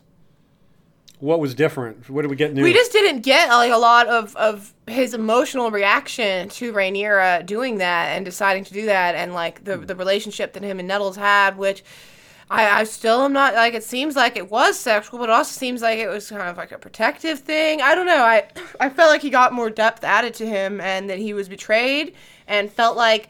Well, what did he have left to do but go fight Aemond there because him and Nettles were, you know, screwed. They couldn't make a life together, and that I think he actually cared about her. Yeah. That's what I got out of it. Um, so I, I kind of did like him a little bit more. I'm still not a big fan of Daemon though. Yeah, he's uh, he, he's he's certainly um, an interesting character because he's one of those guys that if you're really judging him like from a moral perspective, he's terrible. But he's a really entertaining character, and he's like definitely the kind of guy you want on your side. Like you do not want to be f- facing him, you know. So he's he's interesting, I think for sure. And and like we said earlier, he is a very strong parallel for the Red Viper. We'll lay out the specifics. Speaking of parallels, someone Later. I wanted to I wanted to pose a question to everyone. Um, do you guys who do you guys think, if anyone, Rogar Baratheon is a parallel to? Because Aziz and I've been thinking about it, and I'm not too sure. Um, there's some like some story beats of his that I, I don't know. Not everyone has to have a parallel, but I couldn't help but wonder. I mean, he marries later in life, has another set of children with Alyssa, and has a lot of other um, milestone moments. He was just a very major character, and I really can't think of any characters that really remind me much of him. The closest is Tywin, but even Tywin does isn't a great ma- match. Like a- a, High Lord that had a lot of power, but Tywin never tried to mess with the marriages. Tywin never tried to like dominate Aerys. He just tried to keep him from being terrible. So yeah, Yeah. I don't even that doesn't even work that well.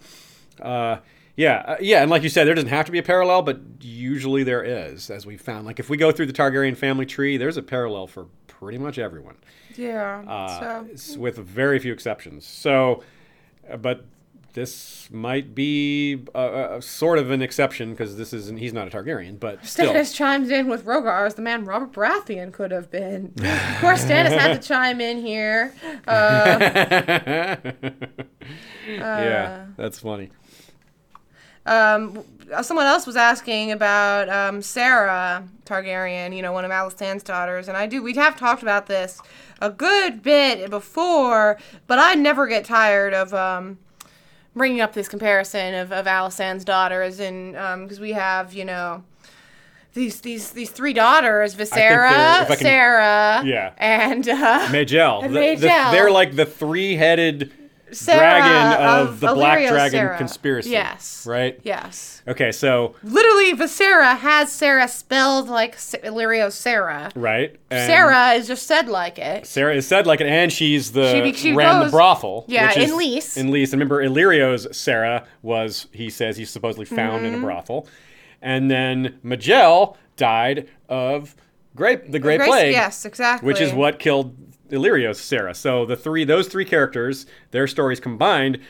Are a direct parallel to Illyrio's Serra, who is possibly the Mm-hmm. mo- probably the mother of young Griff Mm-hmm. who is, of course, a hidden Blackfire, uh, as is widely believed in the fandom and by both of us. Yeah. So, So that's just an interesting thing. But on the subject, though, of um, these, you know, we, we, they talk about um, Saera and how wild she was, and obviously she ended up uh, just you know leaving and and were you know ruling Lys basically, as we find out. You know, she did quite well.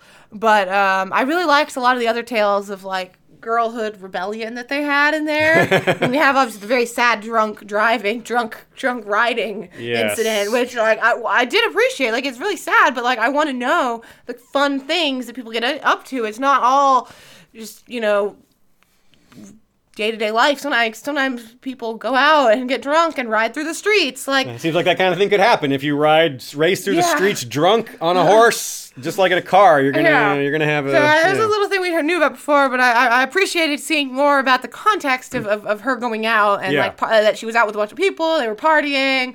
But another Targaryen that we talked about already was Aerea, you know, and she played a lot of pranks too. She did. And was just I, I just she like wasn't as seeing bad that. as Saera. Saera's pranks no, were awful. I mean her pranks were bad, but like Aerea was at, was was maybe more extreme, uh, funnier. Saera's like, like, Saera- did the the one. Aerea, no, Aerea's the one who uh, who um, dyed all the cloaks pink. if you remember. Ah, That's a good one. Uh, wait, no, Saera did it. No, Saera did it the was, cl- the uh, yes, Saera did the Saera's the one Okay. who did them all. she did the bees too. And the bees, yes. uh, but we get, we just see some few different wild. Like Baela's pretty wild too herself, Yeah. actually. Saera's the cruel prankster. She Al- also Alyssa was pretty wild in her day too, and talking about riding. true. Like I love to ride a dragon, and I can ride you. Alyssa's story is kind of sad. Yeah. Yeah, I. I was actually pretty disappointed that she was one of the ones who died in childbirth, just because she was like very strong. Yeah, I think she maybe got a little bit shorted on her story. There's, Yeah, like, maybe- she was like a fighter, like kinda like she was a strong, you know, not like she wasn't weak, like sickly. Um, yeah, I agree. Hmm. But uh, yeah, maybe we'll uh, maybe she'll pop up somewhere elsewhere. A little more history Hmm. could, could always come up. Okay, let's look for maybe one or two more questions, and then we'll call it a night. Yeah. And we have we're just scratching the surface on this book, folks. There's so so much else for us to cover, as most of you probably know already. Next week, as I said, we're going to cover some higher mystery stuff. We're going to talk about dragon babies. We're going to talk about Aerea and Balerion. We're going to talk about um, the possibility that Aegon the Conqueror was infertile, and that relates to magic because of Maegor. May have there may be a little black magic involved with Maegor and his not dying.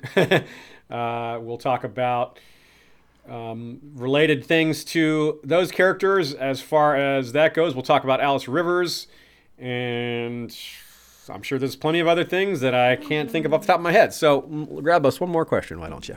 Um, hairless oyster, who also wanted me to say their name. It's a very sexual sounding name to me. Um, do you see any comparisons between Larys the Clubfoot and Varys the Spider? I do. I do too. Absolutely. How can you not? I mean, he's Yeah. just everywhere all at once, and you never know exactly what side he's on for so long. Playing both sides, Yeah. he has kind of a you know a, a physical affliction. Actually, yeah, an impediment of some sort. Yeah. You know? and the yeah. name obviously Larys Varys. I mean, Yeah, yeah, yeah. There's like a yeah, Can't exactly. miss that. Yeah, that was not so subtle, I suppose. Really, the name thing. Yeah, I, I, I'm not prepared to give like super detailed comparison between the two, but yes, it's, and, and, and I like that's one of the things that we got more of. We more, there's bit of- more of, him in in the I, I dance. can't I'm trying to remember the exact but I feel like we got a little bit of Larys kind of, protecting younger younger folk, kind did. of like Varys. Well, and he protected the he, he hid the king. And, uh, and protected him while he was recovering, which is Yeah. Mm-hmm. a little similar to, to Varys' hiding Fagon. A little bit, you know, r- sort of. Um, so that's uh, yeah, it's something we'll have to discuss in further detail later. But yes, we definitely agree, and I think it goes beyond uh, what we've said so far. There's more to it than, than Stannis just this. Baratheon just kill it with the questions. He asked, "What in-world book would you want published?" That's a great question. The I mean, Compendium is Jade what comes to Compendium, mind. yeah, that would be a good Death one. of Obviously, Dragons. yeah, you would want the Septon Barth Septon book. Barth's Dragons. I really, I yeah. would like to read a caution for young girls. I want myself a sordid tale. Um, no, that's maybe not my real answer, but it's I, I am very interested in that Yeah, one it's in on the list. particular. It maybe is Um, if I could, if I could get all the different like versions of it, you know, of, of a caution for young girls, maybe.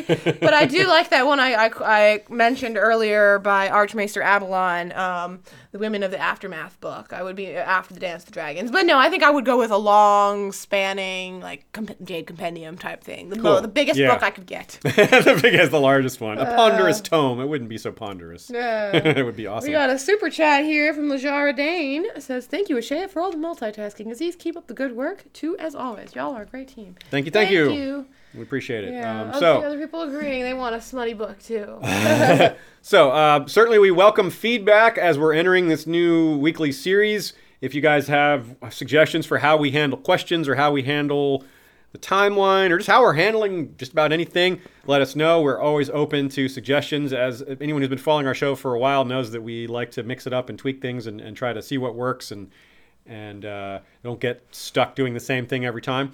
So let us know what y'all think. Yes, Get your questions ready. we will be having guests, and you you will be a guest. Uh, we haven't asked you, but you will be a guest. We're I'm gonna be telling having you now. guests, yeah. Um, definitely, like we mentioned at the beginning of the episode, Lady Gwen is lined up to be in it for sure, and we have a long list of people to invite, and many months before the next se- Yeah, next gonna- season to get all these guests on. That's right. We're going to be doing, like I said, we're going to be doing this at least until season eight, which is April. So that's quite a while. It's like f- uh, more than four months.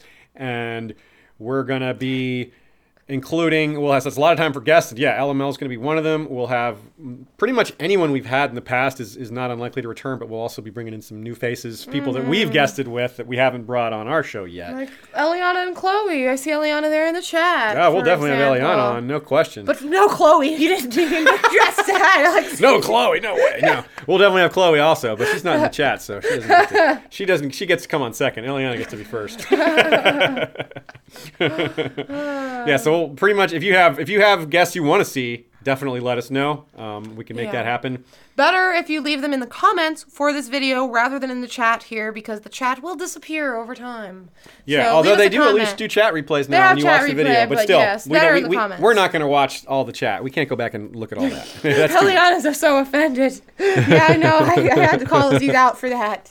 It wasn't me. Don't tell Chloe. It wasn't me, okay? Don't tell her. Tell her to only watch the first hour and 50 minutes of this. Tell her to stop before the last 10 minutes. Yeah, perfect. Okay, everybody. Valar reread. Well, Valar Redus in this case. Uh, Yeah, or Valar reread. I'm on my or second re-listen read. us. Aziz is not on his second read. He's on his whatever listen through. No, I'm on, my, I'm on my second read and my third listen. That's what that's what I'm saying. Oh, you're right. You're Sorry. not on your you're, you're you, I misspoke. You were you correct. read it more times than that technically. yeah, yeah, and the, the, the, it's interesting that you know reading is, is, better for me personally, but catch things because of like inflect the way he imp- Yeah. im- pronounces certain things. You know, the bean joke, for example. Real quick, Reconex asked if we could put a chat window into the live stream, and that is something that we have the ability to do. I've never done it just because it encourages people, I think, to be incendiary or try to troll or something and get their, their, their Mm. terrible comment on the stream. So, like, maybe with a delay, I, I have thought about that, and um, other people maybe have more experience with it and could tell me, but I feel like it just encourages people to try to get attention like that. So, anyways, that's my We'll thought on yeah, that. we'll you chime it. in if you if you have thoughts on that. Just wanted to bring that up because we've we'll- thought about it before. Yeah, that's a good point. Yeah, we have we have had you know in, in last season during the TV show we had someone go to great efforts to try to spoil people. Yeah, and there, during TV season, 100% we will not have it on the screen. On the screen, but now it's a little more possible. Um, Oh yeah, and I'm going to be on Between Two Weirwoods uh, soon. LML show. I f- Is it this week or the week after? I forget when we're doing that. But yeah, I guess we don't have a we don't have a, a date yet. But it's we're going to be talking about um, some really cool parallels to this story. Uh, uh, Memory, Sorrow, and Thorn. There's some really neat. Uh, it's it's a huge influence on A Song of Ice and Fire. this Sunday. Oh, it is this Sunday. Okay, cool. Okay. Excellent. This Sunday, that is the uh, 16th, right? Yeah, the 16th. So that's uh, 3 o'clock Eastern Standard Time, the 16th. And if you miss it, you can always catch the replay. So, yeah. Um, I'll be there, and so will LML. Hey, who's, who else do we have coming? Is that do we have Gray Area and uh, Bookshelf Stud? Is that right? We'll I hope in hope that's right. So if, if, if it's find out in if it's wrong, well, you guys will find out. So anyway, thanks everybody on behalf of Ashaya and all of our fellow Westorians. We'll see you I next can say Tuesday. goodbye myself, Aziz. Goodbye, right. everyone. okay, thanks for letting me talk for once. Goodbye. and we're back with the Patreon credits. yeah, I Anyone's forgot the Patreon around. credits. So anyone who's But still I here. caught it. Good. I've, I've got your back, everyone.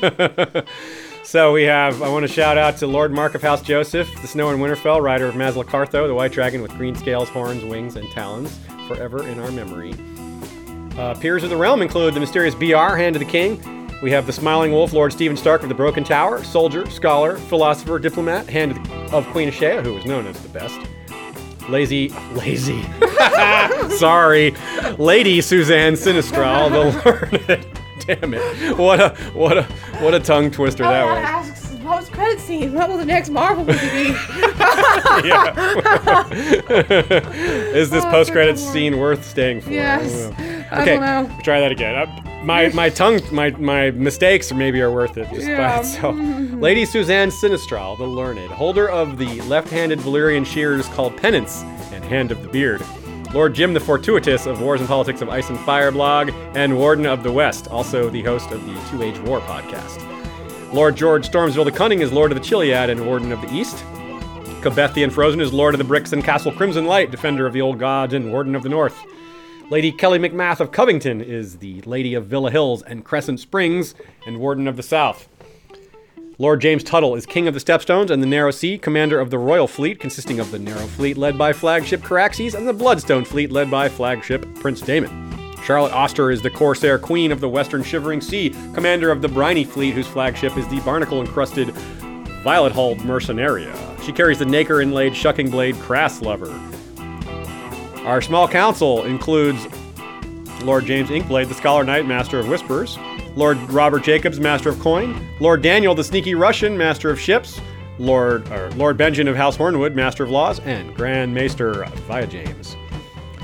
We have Lady Direliz of Castle Naki, the Alpha Patron. We have Lord Dan of the Red Mountains and Castle Great Bell, Breaker of the Second Stone. We have Ashaya returning to the camera with Xerxes, the Blue-Eyed Kitty. We have Lord Skip of the Velt, Lord of Castle Ganges. We have Gregor the Toasty, Lord of the Breadfort. Alicia Everlasting is of the Green Blood, Lady of the Desert Rose. Lord Ryan is of Castle Stonegate, Guardian of the Rocky Mountain Pass. Lord Garen de Haviland is of Devil's Hand Keep. Ashlyn Winter is the Hawk's Eye, Lady of Castle Skyfall. Lady Mikkel of Moonacre is leader of the Weirwood Protectorate Alliance. Lord of the Halls of Castle Hillcrest is the wielder of the Valyrian steel machete Everglazed. Lord Alistair Whitaker is Lord of the Dawnhold. Lord Bemmy Snugglebunny is guardian of the hidden Hundred Acre Weirwood, dual wielding Glorious Morning, and Little Light Wise.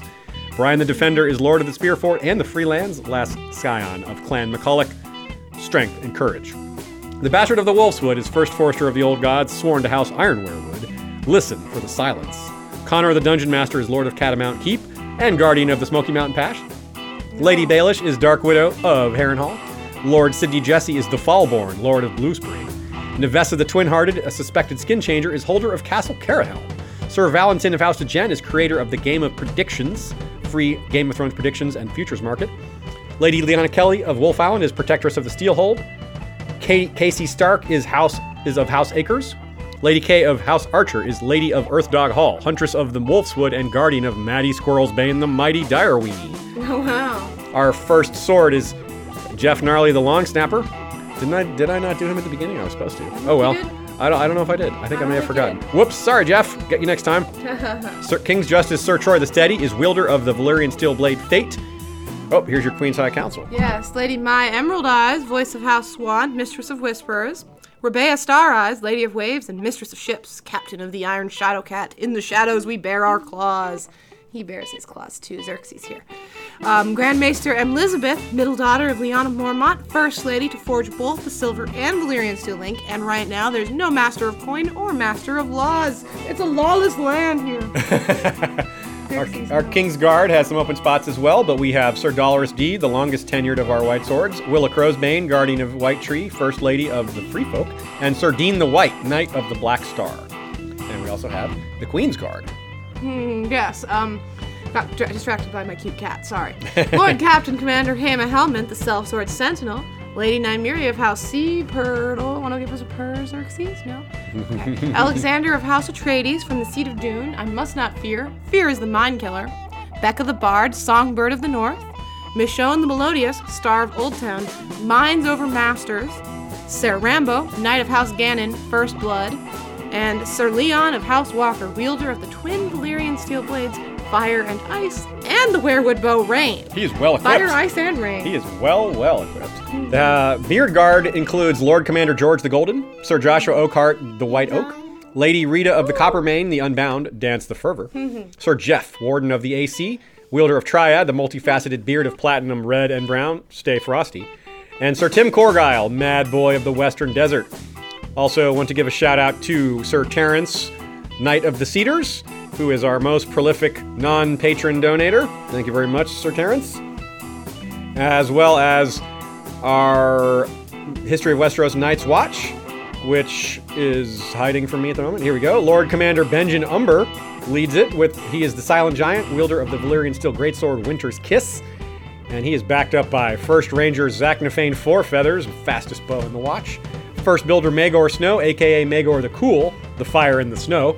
And First Steward Sir Jurion of the Torrentine, called Palewind. Last but not least. Okay, Now, we're really done this time, and I'm gonna have to get back in the habit of, of doing the Patreon credits at the end of every weekly episode. That's oh fun. yeah, as we're used to when we record separately, you know, he can uh, just record it instead of doing it live. and Yeah, that, that- and we avoid my mistakes that way. Although I did pretty good, besides calling Suzanne lazy by accident. lazy Sue. What would it be? La- lazy Sudan. lazy, lazy Susan. Lazy Sudan. The black-eyed pea of Sudan, lazy Sudan. Yeah, um, I'm sorry for that. Yeah. But no, yeah, we Whoops. got we got a cat in there. I looked all around, and Xerxes was was sleeping, and he was able to stay here for a minute. So now So you yeah, know. we're good. Okay, now we can say goodbye again, right? Yes. Okay. Valar re goodbye us. Bye.